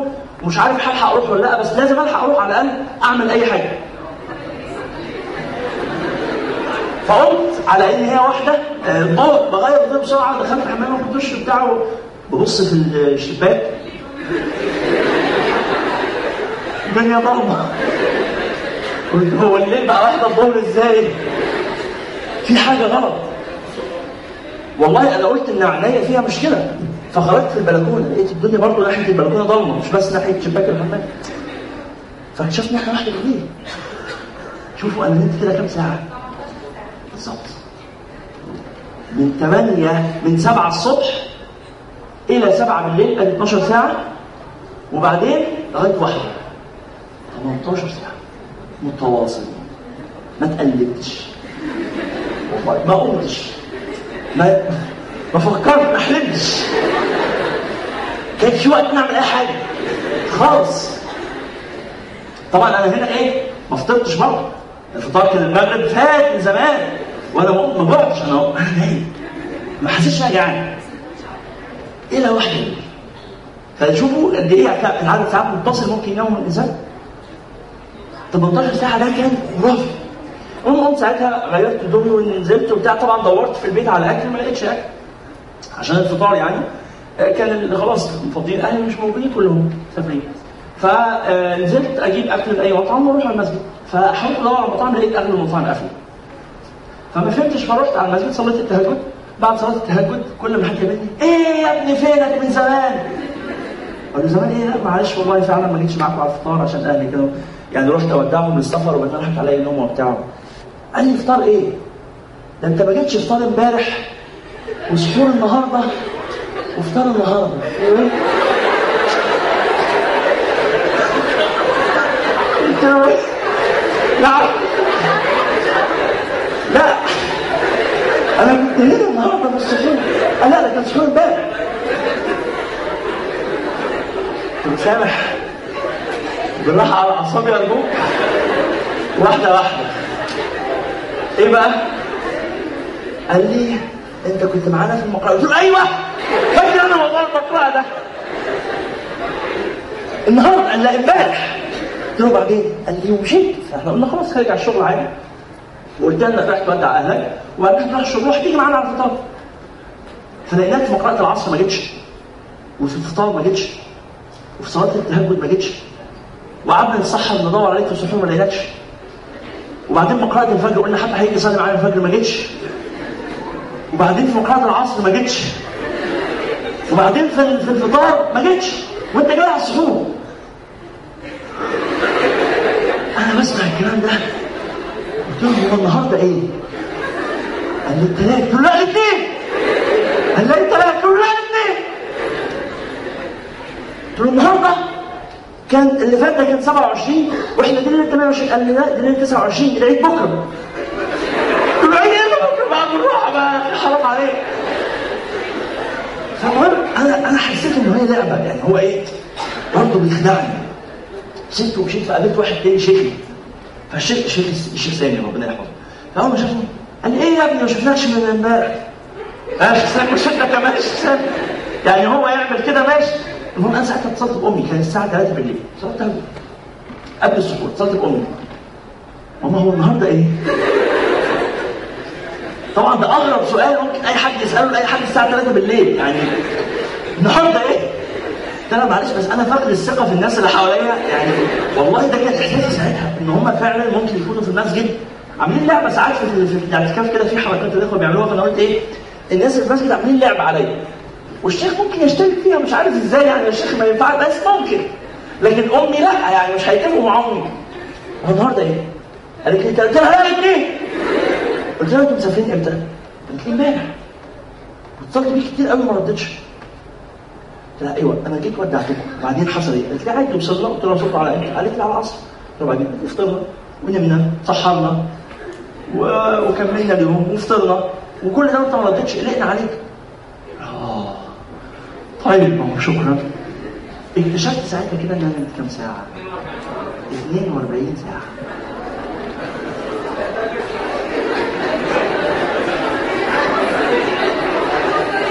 ما قلبتش ما حلمتش. ما فكرتش في أي طموحات واماني نايم وبس. فوتت كام وجبة؟ فطار وسحور وفطار ومقرأتين وخ- و16 صلاة حاجات كتير حصلت. كوارث إيه بقى اللي هيحصل؟ الصلوات دي كلها طبعا هتتعاد. أنا فوتت كده كام صلاة؟ ظهر وعصر ومغرب وعشاء وفجر وظهر وعصر ومغرب وعشاء. تسع صلوات أنا متخيل انهم أربعة. لا تسع صلوات دول حياتي كلهم.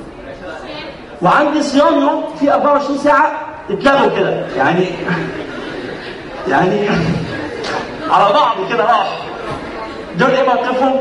الصيام بتاع اليوم ده طبعا هيتعمل. العبرة اللي أنا بقول الكلام ده إن أنا في الآخر هعيد صيام هذا اليوم المبارك. هذا الموقف ده ما اتكررش في حياتي من بعدها وما ينفعش يتكرر الحقيقة. بس أنا ساعتها فعلا أحسست بشعور أهل الكهف الشعور ده صادم جدا. أنا كنت أنا كنت في حالة خوف. يعني أنا كنت في البداية واخد الموضوع بضحك بس هو في لا في الآخر خدته بضحك بس هو في الأول كان مخيف جدا. مخيف في إيه؟ آه إنك تفقد انتباهك وتركيزك وما تعرفش أنت مين. يعني يعني كما قال الشاعر أنا تهت مني أنا مش عارفني. خلاص؟ هذا هذا البيت الشعري الجاهلي كان معبر كان معبر عن حالة هذا الإنسان الضال التائه هو ضال يعني تائه مش مش عارف أنا في حالة فعلا حيرة مؤلمة فساعتها افتكرت ناس تخيل أنت خارج أنت بتهيألك إنك خدت نمت امبارح اكتشفت إنك بقالك ثلاث سنين نايم فتقول لهم هو إيه أخبار سيف الدين قطز؟ مش هو اللي بيحكم دلوقتي ولا بيبرس اللي مسك؟ يقول لك حسني مبارك. مبارك إيه الاسم ده؟ يعني بعدين يقول لك في واحد اسمه مرسي يعني إيه مرسي؟ إيه الأسماء دي غريبة ما تعودناش عليها. وبعدين الرئيس اسمه عبد الفتاح. الأسماء دي كلها بالنسبة لنا مش بالنسبة لنا كواحد جاي من أيام سيف القدس فاهمين الحاله؟ وبعدين أقول لهم إيه؟ ائتوني ببعض ال- الدراهم أشتري بها شيء من الطعام. فرحت السوق فبدي للراجل دراهم. تخيلوا دراهم يشتروا بيها corn flakes ينفع؟ يعني دراهم أجيب بيها اندومي. الدراهم دي لازم أجيب بيها جرة من آه، سمن جرة من شعير جرة كده. لكن دراهم ولا دنانير أشتري بيها اندومي مش لاقي مش نافعه corn flakes فالشعور ده ما كانش ينفع أهل الكهف يكملوا فلذلك ماتوا ساعتها. قبضت أرواحهم جميعا في موقف واحد. لما اطلع الناس على أمرهم ماتوا جميعا. ما يقدروش يعيشوا مع الناس. ثقافتهم كل حاجة حواليهم اتغيرت أخ آه، آه، يعني اعتقل وخرج بعد 27 سنة. فشاف حاجات كانت بالنسبة له مذهلة. شاف الناس ماشيين في الشارع. شاف الناس ماشيين في الشارع ماسكين حتة حديدة وبيتكلموا فيها. فقال الناس اتجننت. ده حقيقي. هو ظن إن الناس جه داء عام في البلد خلى الناس كلها يصيبها داء الجنون. فقالوا له ده تليفون. قال تليفون إيه؟ وفين السلك؟ قالوا لا ده غير سلك وادوه فعشان يتكلم فيه فاتكلم فيه فبدأ بعد شوية يتأقلم ويقتنع ده كانت صدمة حضارية. بعد شوية ماشي في الشارع لقى الناس ماشيين إيديهم جنبهم وبيتكلموا. واحد كده ماشي إيده جنبه بيتكلم. قال لا بقى. لا ده مجنون. التاني كان ماسك حاجة على الأقل. اتأخر أو حاطط سماعة بلوتوث وانه مش باين. فأنت صاحبنا شاف المنظر اتشال واتحط واترزع واتهبد على ما أقنعوني ان دي سماعة تبع البتاع ده والبتاع ده محطوط في جيبه. في الآخر كل حاجة حواليه اتغيرت. المدينة اللي هو عارفها الشوارع اللي هو عارفها بأسماء المحلات بأسماء الأشخاص بألوان الحاجات بكل حاجة اتغيرت. ما يقدرش يعيش. ما يقدرش يعيش. الله المستعان. صلوا على النبي. صلى الله عليه وسلم. يبقى أركان الصيام كام؟ واحد النية. اثنين اثنين الإمساك عن الطعام والشراب وسائر المفطرات من طلوع الصبح إلى غروب الشمس. إلى غروب الشمس. خلاص؟ آدي الإيه؟ الأركان. طب السنن بقى. واحد تأخير السحور. اثنين تعجيل الفطر. ثلاثة. الفطر على حلال. أربعة. على حلال.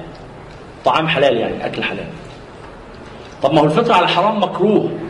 آه آه، قصدي حرام. حرام بس فيما يتعلق بالصيام ما يبطلش الصيام. خلاص؟ وبعد كده رقم أربعة من المستحبات أو من السنن ترك الغيبة والنميمة وسائر المنكرات. طب ما هو ترك المنكرات واجب وفعل المنكرات حرام بس في حالة الصيام زائد إن تركها واجب عموما تركها في الصيام خصوصا مستحب بقى فوق الوجوب السابق لكن فعلها ما يبطلش الصيام. خلاص؟ أدي الإيه؟ المستحبات. طب بعد كده بقى إيه إيه المبطلات؟ واحد الأكل والشرب والجماع عمدا. الأكل والشرب والجماع عمدا. طب لو اكل ناسيا يتم صيامه. حتى لو صيام نافلة آه.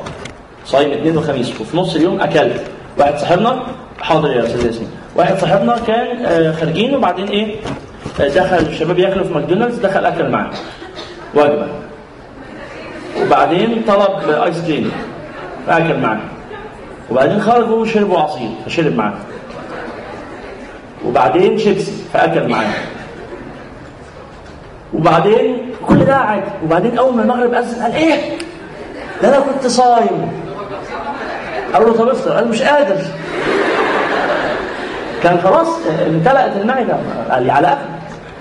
ده كده الصيام ده يحسب له صيام؟ آه يحسب صيام. مرزق مجهد يحسب صيام طبعا. بجد؟ آه مش بهزار هو ناسي كل ده ناسي. آه ناسي. فقد الذاكرة آه. اللي خلى واحد ينام 42 ساعة يعني دي حاجات بتحصل في الكون غريبة. تعاملوا مع خلق الله بقى يعني من غير ما تعيبوا على عيوبهم يعني. خلاص؟ آه كان ناسي فعلا. مش بيستهبل أصل هيستهبل ليه؟ على مين يعني؟ هو هو فعلا كان ناسي كان ناسي إنه افتكر لما المغرب. يبقى صيامه صحيح سواء فريضة أو نافلة. يبقى أكل ناسيا شرب ناسيا. ممكن يجامع ناسيا. وإن كان ده قد يبدو غريب بس ممكن.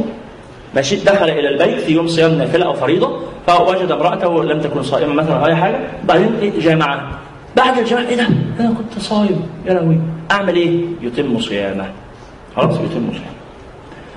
طيب يبقى قلنا أول حاجة في المبطلات إيه؟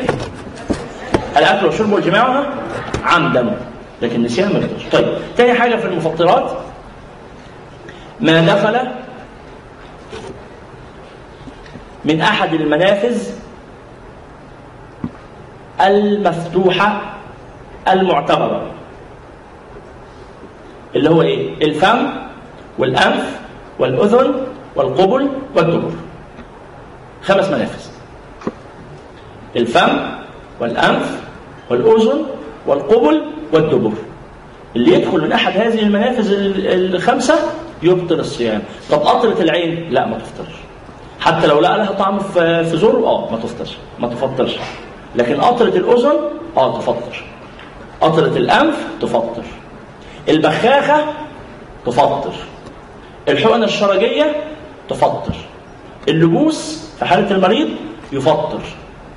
كشف الحامل لو كان في إدخال لجهاز أو أي حاجة من ناحية الفرج يفطر. أي حاجة تدخل من الخمس منافذ خلاص؟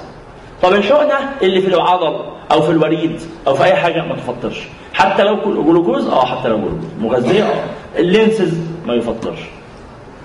أنا بقول بس الأسئلة اللي بتيجي عشان نبقى جاوبنا عليها. خلاص؟ قطرة العين جاوبناها. نعم. إيه؟ الحقنة إيه؟ ما تفطرش. لأنه مش منفذ معتبر من المنافذ الخمسة. ماشي؟ حتى لو جلوكوز. اتفضل العله في الافطار مش التغذيه العله في دخول بالظبط كده بالظبط. حتى لو غير بالظبط. واحد بلع زلطة. بالظبط. واحد بلع ورقة. يفطر إيه؟ العطور. العطور لو بشمها ليها ريحة بس من غير آه كتلة ماشي؟ ما فيش مشكلة. من غير رذاذ آه ان أنا ما ما برشش كده وأشم الرذاذ ده الكتلة دي. خلاص؟ يبقى ريحة بس ما تفطرش. البخور كذلك. ماشي؟ يبقى خلصنا المفطرات نعم. حد صايم وجنبه حد بيشرب سجاير عادي ما يفطروش. نعم. إيه؟ العرق سوس. ماشي. بيبقى ليه ريحة وريحة نفاذة. والبصل وكل الحاجات دي. ما تفسدش الصيام. نعم.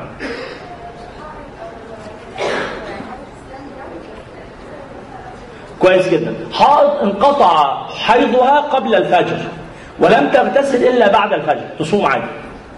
تصوم أول ما الفجر يأذن بتصوم وبعدين تبقى تغتسل بعد الفجر مفيش مشكلة وتصلي خلاص وكذلك اللي على جنابة. هو كان على جنابة في الليل وناوي الصيام بكرة. لما الفجر يأذن بيصوم عادي وبعدين يغتسل بعد الفجر. إيه؟ السجاير بتفطر آه لأنها جر كتلة. إيه؟ الدخان اللي داخل ده كتلة زي البخور كده اللي يروح يستنشق بخور متعمدا كده يفطره لأنه كتلة البخور ده بيتكثف بيتجمع ويعمل تراب رماد. خلاص؟ نعم. إن يدوق الأكل على طرف لسانه ما يفطرش لا. ماشي؟ يعني لغاية نص فرخة عادي ما فيش مشكلة. لا طبعا أنا ادوق بس الأكل كده من بعيد وأطلعه على طول ما من غير ما ابلعه نعم. بعد الفجر يبقى اليوم ده خلاص ما ما فيهوش صيام. دم الحيض استمر إلى ما بعد الفجر ولو بعد الفجر بدقيقتين يبقى اليوم ده ما فيهوش صيام. في صلاة هتجب صلاة الفجر أو صلاة الصبح لأن الوقت لسه ما خلصش وقتها ما خلصش. إحنا لسه جوه الوقت. هتجب الصلاة ولا يجب الصيام؟ نعم. انقطع وجه يوم شرحنا الأحكام دي بالتفصيل. معلش حضرتك ترجعي تراجعيها تاني في المحاضرة الثالثه أو الرابعة. اتفضل. عنده أزمة صدرية وبيستعمل البخاخة يبدأ الصيام. لو جه في نص اليوم محتاجها يبقى يفطر. لا البخاخة آه، يعني فيها زي سائل كده بيتكثف كورتيزون وكده. نعم. تبرع بالدم ما بيفطرش. ما بيفطرش. إلا لو هتشربي بعده العصير اللي عايزة تشربيه لكن مش عايزه تشربي عصير خلاص. ما بيفطرش. خلاص إحنا خلصنا؟ اتفضل تعدد النوايا ماله؟ آه في النافلة. نوايا حلو. جمع نية النافلة مع النافلة جائز. جمع نية الفريضة مع الفريضة لا يجوز. جمع نية الفريضة مع النافلة لا يجوز. جمع نية الفريضة مع أي حاجة لا يجوز. لكن نافلة مع نافلة ماشي. خلاص أنا آسف الأسئلة المرة اللي جاية إن شاء الله. إحنا محتاجين نختم عشان الإدارة يعني طالبين مننا المهندس أمين وصل. طيب خلاص يبقى محتاجين نختم فورا إن شاء الله. جزاكم الله خيرا. آه موعدنا اللقاء المقبل الساعة التاسعة. يا رب نبدأ تسعة بالظبط عشان محتاجين نخلص قدر كبير. مش كبير قوي إحنا خلاص فاضل لنا الزكاة الزكاة بسيطة إن شاء الله. في حاجة مهمة بالنسبة للامتحان؟ هيكون صلوا على النبي. ما تزعلوش ولا حاجة.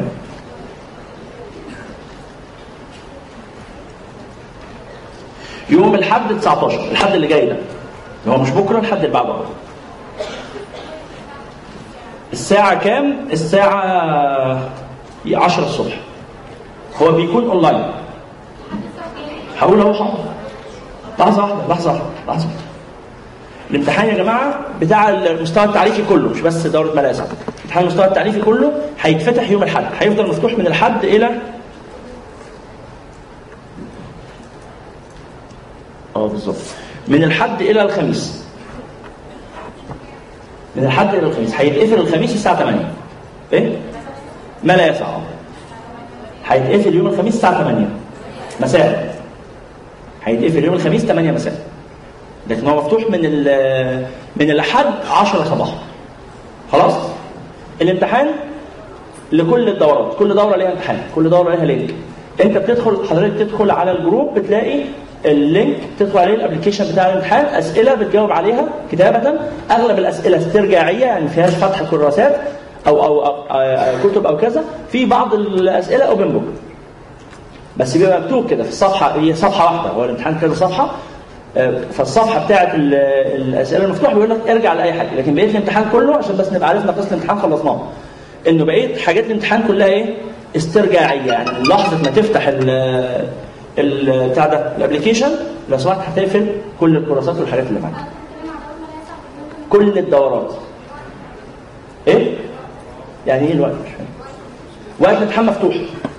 خدي فيه خمس أيام براحتك خالص. بس من أول ما تفتحيه خلاص كده ما تفتحيش أي كورسات.